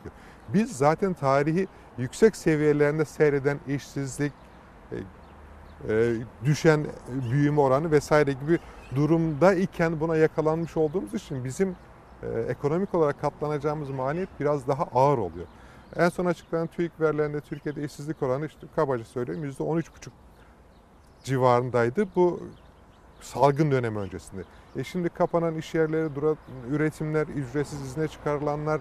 e, Şimdi ya da- öngörünüz ne peki hocam? şu anda işsizlik rakamı fiil olarak içinde bulunduğumuz dönemde minimum %25 belki %28 civarındadır diye tahmin ediyorum. Ki fiili işsizlik oranı da bundan daha yüksek olacağını düşünüyorum. Çünkü ücretsiz izne çıkarılan e, milyonlarca insan olduğunu biliyoruz. Bunların SGK başvurularından ya da işsizlik ödeneğinden yararlanma başvuruları, veriler açıklandı. Bunları daha net göreceğiz. Ama bunlar kaydi olarak çalışan görünecek. Çünkü e, ücretsiz e, iş gitmeyen insanlar. Onlar işsizlerin ayrılmış. arasında yer almayacak. Ama burada işsizlik tanımını şöyle yapmak lazım. İşsiz dediğimiz insan üretim sürecinde yer almayan demektir. Şimdi üretim sürecinde değilseniz siz kağıt üzerinde bir iş yerinin personel kadrosunda görünüyor olmanız sizin iş sahibi olduğunuz ya da çalıştığınız anlamına gelmez. Dolayısıyla işsizlik oranı bu salgınla birlikte zaten yüksek olan işsizlik oranı çok ciddi şekilde artacağını görüyoruz. Ekonomi küçülecek. Bunun emarelerini işte en son açıklanan... %5 büyüyeceğiz deniliyordu ama artık o hedefler Mümkün çok değil. Yani çok artık onu ben iktidarın da telaffuz edeceğini düşünmüyorum. O e, en son açıklanan yeni ekonomi paketinin bir iddiasıydı. E, Türkiye'nin e, bu sene için IMF'nin öngörüsü %5 civarında küçüleceği büyük olasılıkla bundan biraz daha fazla bir küçülmeyle bu seneyi tamamlayacağız e, diye tahmin ediyorum. Çok zor bir yıl. E, işsizlik yüksek seyredecek, büyüme eksi olacak. Zaten en son açıklanan e, kapasite kullanım oranlar ki Mart ayına ait e, veriler açıklandığında e, orada çok ciddi bir gerilemenin olduğunu hatta 2009 krizine e, yakın seviyelere geldiğini önümüzdeki aylarda bunu daha fazla düşeceğini falan çok rahatlıkla bugüne söyleyebiliriz. Kısa çalışma ödeneği denildi. O bir nebze olsun sanki bir merhem olacak gibi gözüküyordu. Ama ondan sonra e, işte işten çıkarılmayacak, işten çıkarmak yasak ama ücretsiz izne gönderilebiliyor şimdi çalışanlar. 1177 lira, günlük 39 lira 40 kuruş. Yani bu bu seviyelerdeki paylaşımlar, bu ödemeler Bununla insanların hayatlarını idame ettirebilmeleri mümkün değil. Yani bin lirayla e, siz e, asgari ücretli bile geçinemezken bin lirayla nasıl geçineceksiniz? Bunu karşılamak Geçen gün bir haberimiz vardı hocam. Haberimizde biz hep emeklileri haberleştirirdik. Onlar geçinemiyor e, derdik. Bir emeklimiz dedi ki haberin içinde röportajda ya biz iyiyiz. Yani diğerlerine baktığımızda, işsiz kalanlara baktığımızda 1177 lira e, teklif edilen ve ödenen kişilere baktığımızda vallahi biz iyi durumdayız dedi. Bir emeklimiz artık şikayet etmez noktada e, ki onlar da Ya, geçinemiyorlar. Evet yani aslında kim kime üzülecek onu çok e, bilemiyoruz bu dönemde. Haklısın emeklilerin mini, en az aylığını biliyorsunuz 1500 liraya çıkardılar bu kriz döneminde. O bile düşük ama şimdi 1500 lira alan 1177 lira alacak olana baktığında kendisini daha iyi hissediyor e, sizin anlatımınızdan. Ama 1177 lirayla e, bir ailenin bir aylık ihtiyaçlarını karşılaması zaten e, fiili olarak ya da parasal olarak çok mümkün değil. Fakat iktidar bunu kısa çalışma ödeneğinden yararlanma biraz sınırlansın diye getirdi diye düşünüyorum. Çünkü kısa çalışma ödeneğinde ödeneme miktarları biraz daha yüksek. Asgari ücretli çalışanlar için 1750 lira civarında 4200 liraya kadar çıktığını biliyoruz. E, bunun maliyetinin yüksek olacağını düşünerek e, daha yararlanması kolay ama sağladığı faydanın e, kullanıcı açısından düşük olduğu e, ücretsiz izin uygulamasını devreye soktu. Ki kısa çalışma ödeneğinden yararlanmak için başvuranların sayısının da 3 milyonun üzerinde olduğunu bu hafta ilgili bakan açıkladı. Ee, yani bütün şirketler, yüz binlerce şirket bundan yararlanmak için başvuruyor. Ee, ücretsiz izin verileri henüz e, kamuoyuyla paylaşılmadı. Onların başvuruları yapılıyor sanırım. Onlar da açıklandığı zaman e, çok yüksek rakamlarla karşı karşıya Bizim kalacağız. ayırdığımız kaynak e, Ya aslında bizim ayırdığımız bir kaynak falan yok. Yani buralar için işsizlik e, fonundan ödeme yapılacak. Yani e, hem kısa çalışma ödeneği için hem de ücretsiz izne ayrılanlar için işsizlik fonu kaynakları kullanılacaktır. Ödeme buradan yapılacak. Yoksa bütçeye bunun dışında bir e, rakam konulduğunu ben görmedim. Sizin teklifinizdi ya da bunu teklif eden e, kişilerden birisi sizdiniz. Merkez Bankası'nın para basması, ihtiyacı olanlara vermesi. Enflasyon da oydu buydu buna kimse e, bakmıyor zaten hani ekonominin ilerleyişi, çarklar dönmüyor ki hani kim bakacak enflasyona demiştiniz. Şu anda Evet. Merkez Bankası para basıyor mu? Basıyor. Yani bunu Merkez Bankası bilançosuna baktığımızda da görüyoruz. Orada ciddi şekilde bir parasal genişlemenin olduğunu görüyoruz. Ama o e, o paralar nereye harcandığını bilmiyorum yani. e, Ben sahip değilim o bilgiye. Ama zaten açıklanan bütçe rakamlarına baktığımız zaman hükümetin vergi gelirleri neredeyse durmuş durumda. Şu anda ekonomik aktivite yok, KDV, ÖTV vesaire gibi şeyler e, hem üremiyor hem de öyle bir gelir kaydı olarak olursa bile kimse tahsil edemiyor. Çünkü bundan hem ödemesi ertelendi hem ekonomik aktivite yok. Dolayısıyla iktidar bir şekilde kayna- kaynağa ulaşmak zorunda. En kolay yerde ki doğrusu da budur onu da söyleyeyim. Merkez Bankası'na ulaşıp oradan kaynak kullanmak. Dünyanın hemen her ülkesinde benzer bir uygulama yapılıyor. Bunun enflasyonist etkisi olur e, argümanına ben bu dönemde çok katılmıyorum. Çünkü Çift sırası değil. Şöyle şöyle e, İlker Bey e, parasal genişleme normal dönemlerde olsa yani normal ekonomik aktivite devam ediyorsa insanlar işinde, gücünde, okulda, tatilde vesaire olsa ve bunun üzerine iktidar daha fazla bütçe harcaması yapabilmek için parayı basıp mevcut ekonomik aktivitenin üzerine koysa bunun e, çok ciddi e, olumsuz etkileri olur. Ama şu anda zaten ekonomik aktivite durmuş durumda. Yani şu an Ankara'da sokakta e, kimse yok. Gerçi bu hafta sonu sokağa çıkma yasağı var ama insanlar sokağa çıkmıyor, alışveriş durmuyor, iş yerleri kapalı, üretim düşmüş. Yani ekonomik aktivitenin daraldığı bir dönemde ekonomik aktiviteyi canlandırmak için ya da o insanların ihtiyaçlarını karşılayarak bu çarkların dönmesini sağlamak için e, yaratılacak paranın enflasyonist etkisini ben çok sınırlı olacağını düşünüyorum. Hemen hemen e, ihmal edilecek derecede e, olacağını Bir düşünüyorum. IMF iddiası var. IMF Yani- e, görüşülüyor ya da ne bileyim bir anlaşmaya varıldı, Şimdi varılacak gibi. bence o görüşmelere e, ya da o konuya niye ihtiyaç duyuluyor biraz ondan bahsetmek lazım. Şu anda Türkiye'nin en büyük sorunlarından bir tanesi Merkez Bankası'nda e, Türkiye'nin döviz ihtiyacını karşılayacak derecede e, dövizin bulunmaması. Yani dolar, euro vesaire gibi varlıkların bulunmaması. Bu çok ciddi bir sorun. E, çünkü e, Türkiye bu sene yani önümüzdeki bir yıl içerisinde yaklaşık e, 160 milyar dolar civarında bir dış kaynağı çevirmek zorunda. E bizim yıllardır güvendiğimiz turizm gelirleri ki e, 40 milyar dolar civarında oradan bir döviz Evet. girdisi oluyordu. Bu sene olmayacak yani. E, Bu sene e, otellerimiz boş olacak. E, Büyük olasılıkla boş olacak öyle söyleyelim. Oradan para gelmeyecek. İhracatımız düşecek çünkü e, bizim mal sattığımız bölgelerde işte Avrupa ağırlıklı olarak %50'ye yakın oraya ihraç ediyoruz. Onların ekonomileri küçülüyor. Oradan döviz girdisi olmayacak. Dolayısıyla Türkiye'nin döviz ihtiyacı çok net bir biçimde var. Ee, Şimdi bu ihtiyacı bir yerden karşılamanız lazım. Yani uluslararası piyasalardan gidip borçlanmak bu kadar kolay olmayabilir. Kaynağa ulaşmanın kolay olduğu iddia edilen iki yer var. Bunlardan bir tanesi IMF'ye gidebilirsiniz deniliyor ki IMF e, bu salgın döneminde bütün üyelerine bu imkandan yararlanma yani çok trilyonlarca dolarlık kaynak ayırdığını biliyoruz. Yararlanabilirsiniz diyor. E, Türkiye'de buraya gitse e, kotasını bir buçuk katı kadar, bu da yaklaşık 9 milyar dolar kadar bir kaynağı çok kolaylıkla kullanma ihtimali var. E, Türkiye için fena bir döviz girişi olmaz. Ama iktidar IMF konusunda oldukça katı bir e, politika izliyor. E, Çünkü yıllarca IMF ile anlaşma yapan diğer iktidarlar çok eleştirdiler. Hatta e, Cumhurbaşkanı'nın bir ifadesi vardı. IMF'den borç almaktan IMF'ye para vermeye e, kadar geldi. Şimdi bu söylemlerden sonra IMF'ye gitmeyi politik olarak bence çok e, içlerine sindiremiyorlar.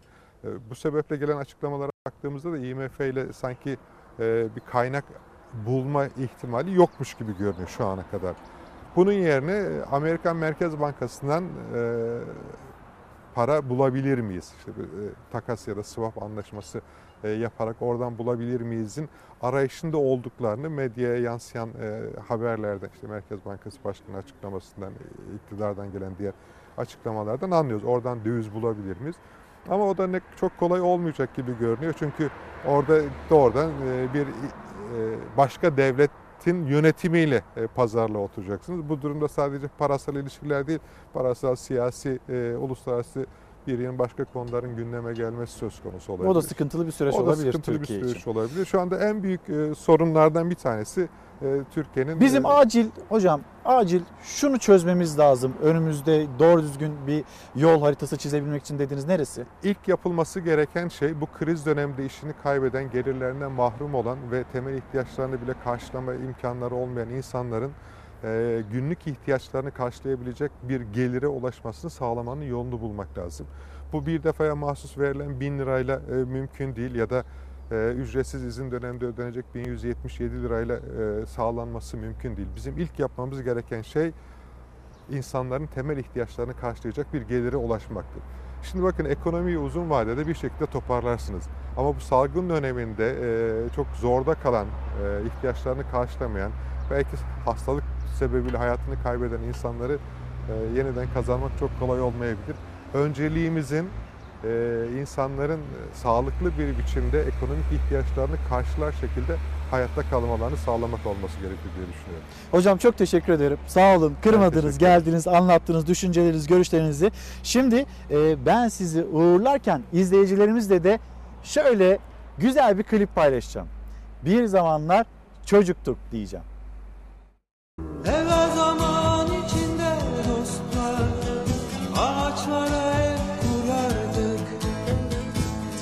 Bir düş içinde Bir yere bir göğe bakardık.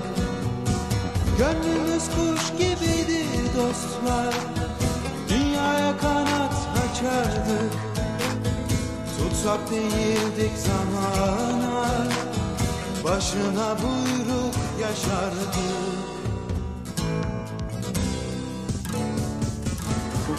Çocuklardık, parlak yıldızlardık o zaman Ay büyülüydü yakamoz deniz Ardından koştuğumuz o baharlar. Çocuklardık, parlak yıldızlardık o zaman Artık dönemesek de geriye. Ardından koştuğumuz o zamandı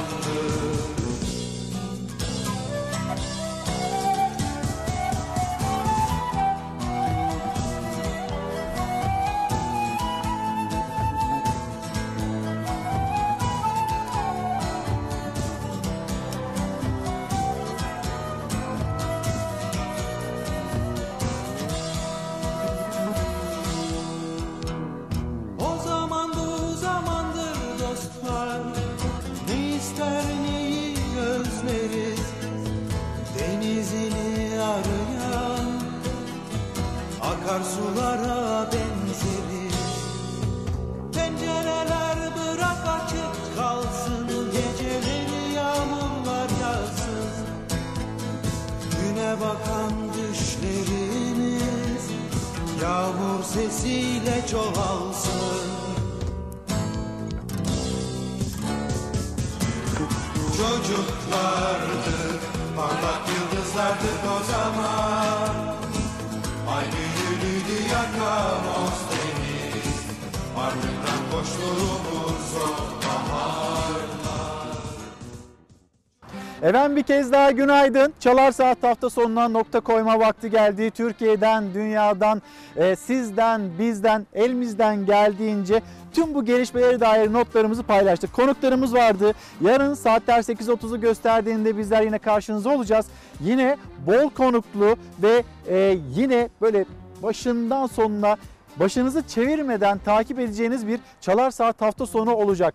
Eğer kimseye randevu vermediyseniz yarın saatler 8.30'u gösterdiğinde lütfen yine Fox ekranlarında buluşalım. Bugün yine bir parktan böyle sizin de içiniz açılsın dediğimiz bir mekandan gerçekleştirdik yayınımızı. Bakalım yarın nereden sizlere günaydın diyeceğiz.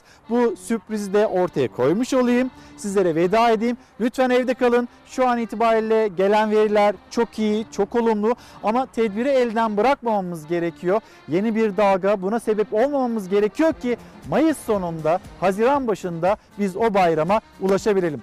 Teşekkürler her zamanki gibi sizlere bizi izlediğiniz için teşekkür ederiz. Yarın sabah görüşürüz efendim. Hoşçakalın.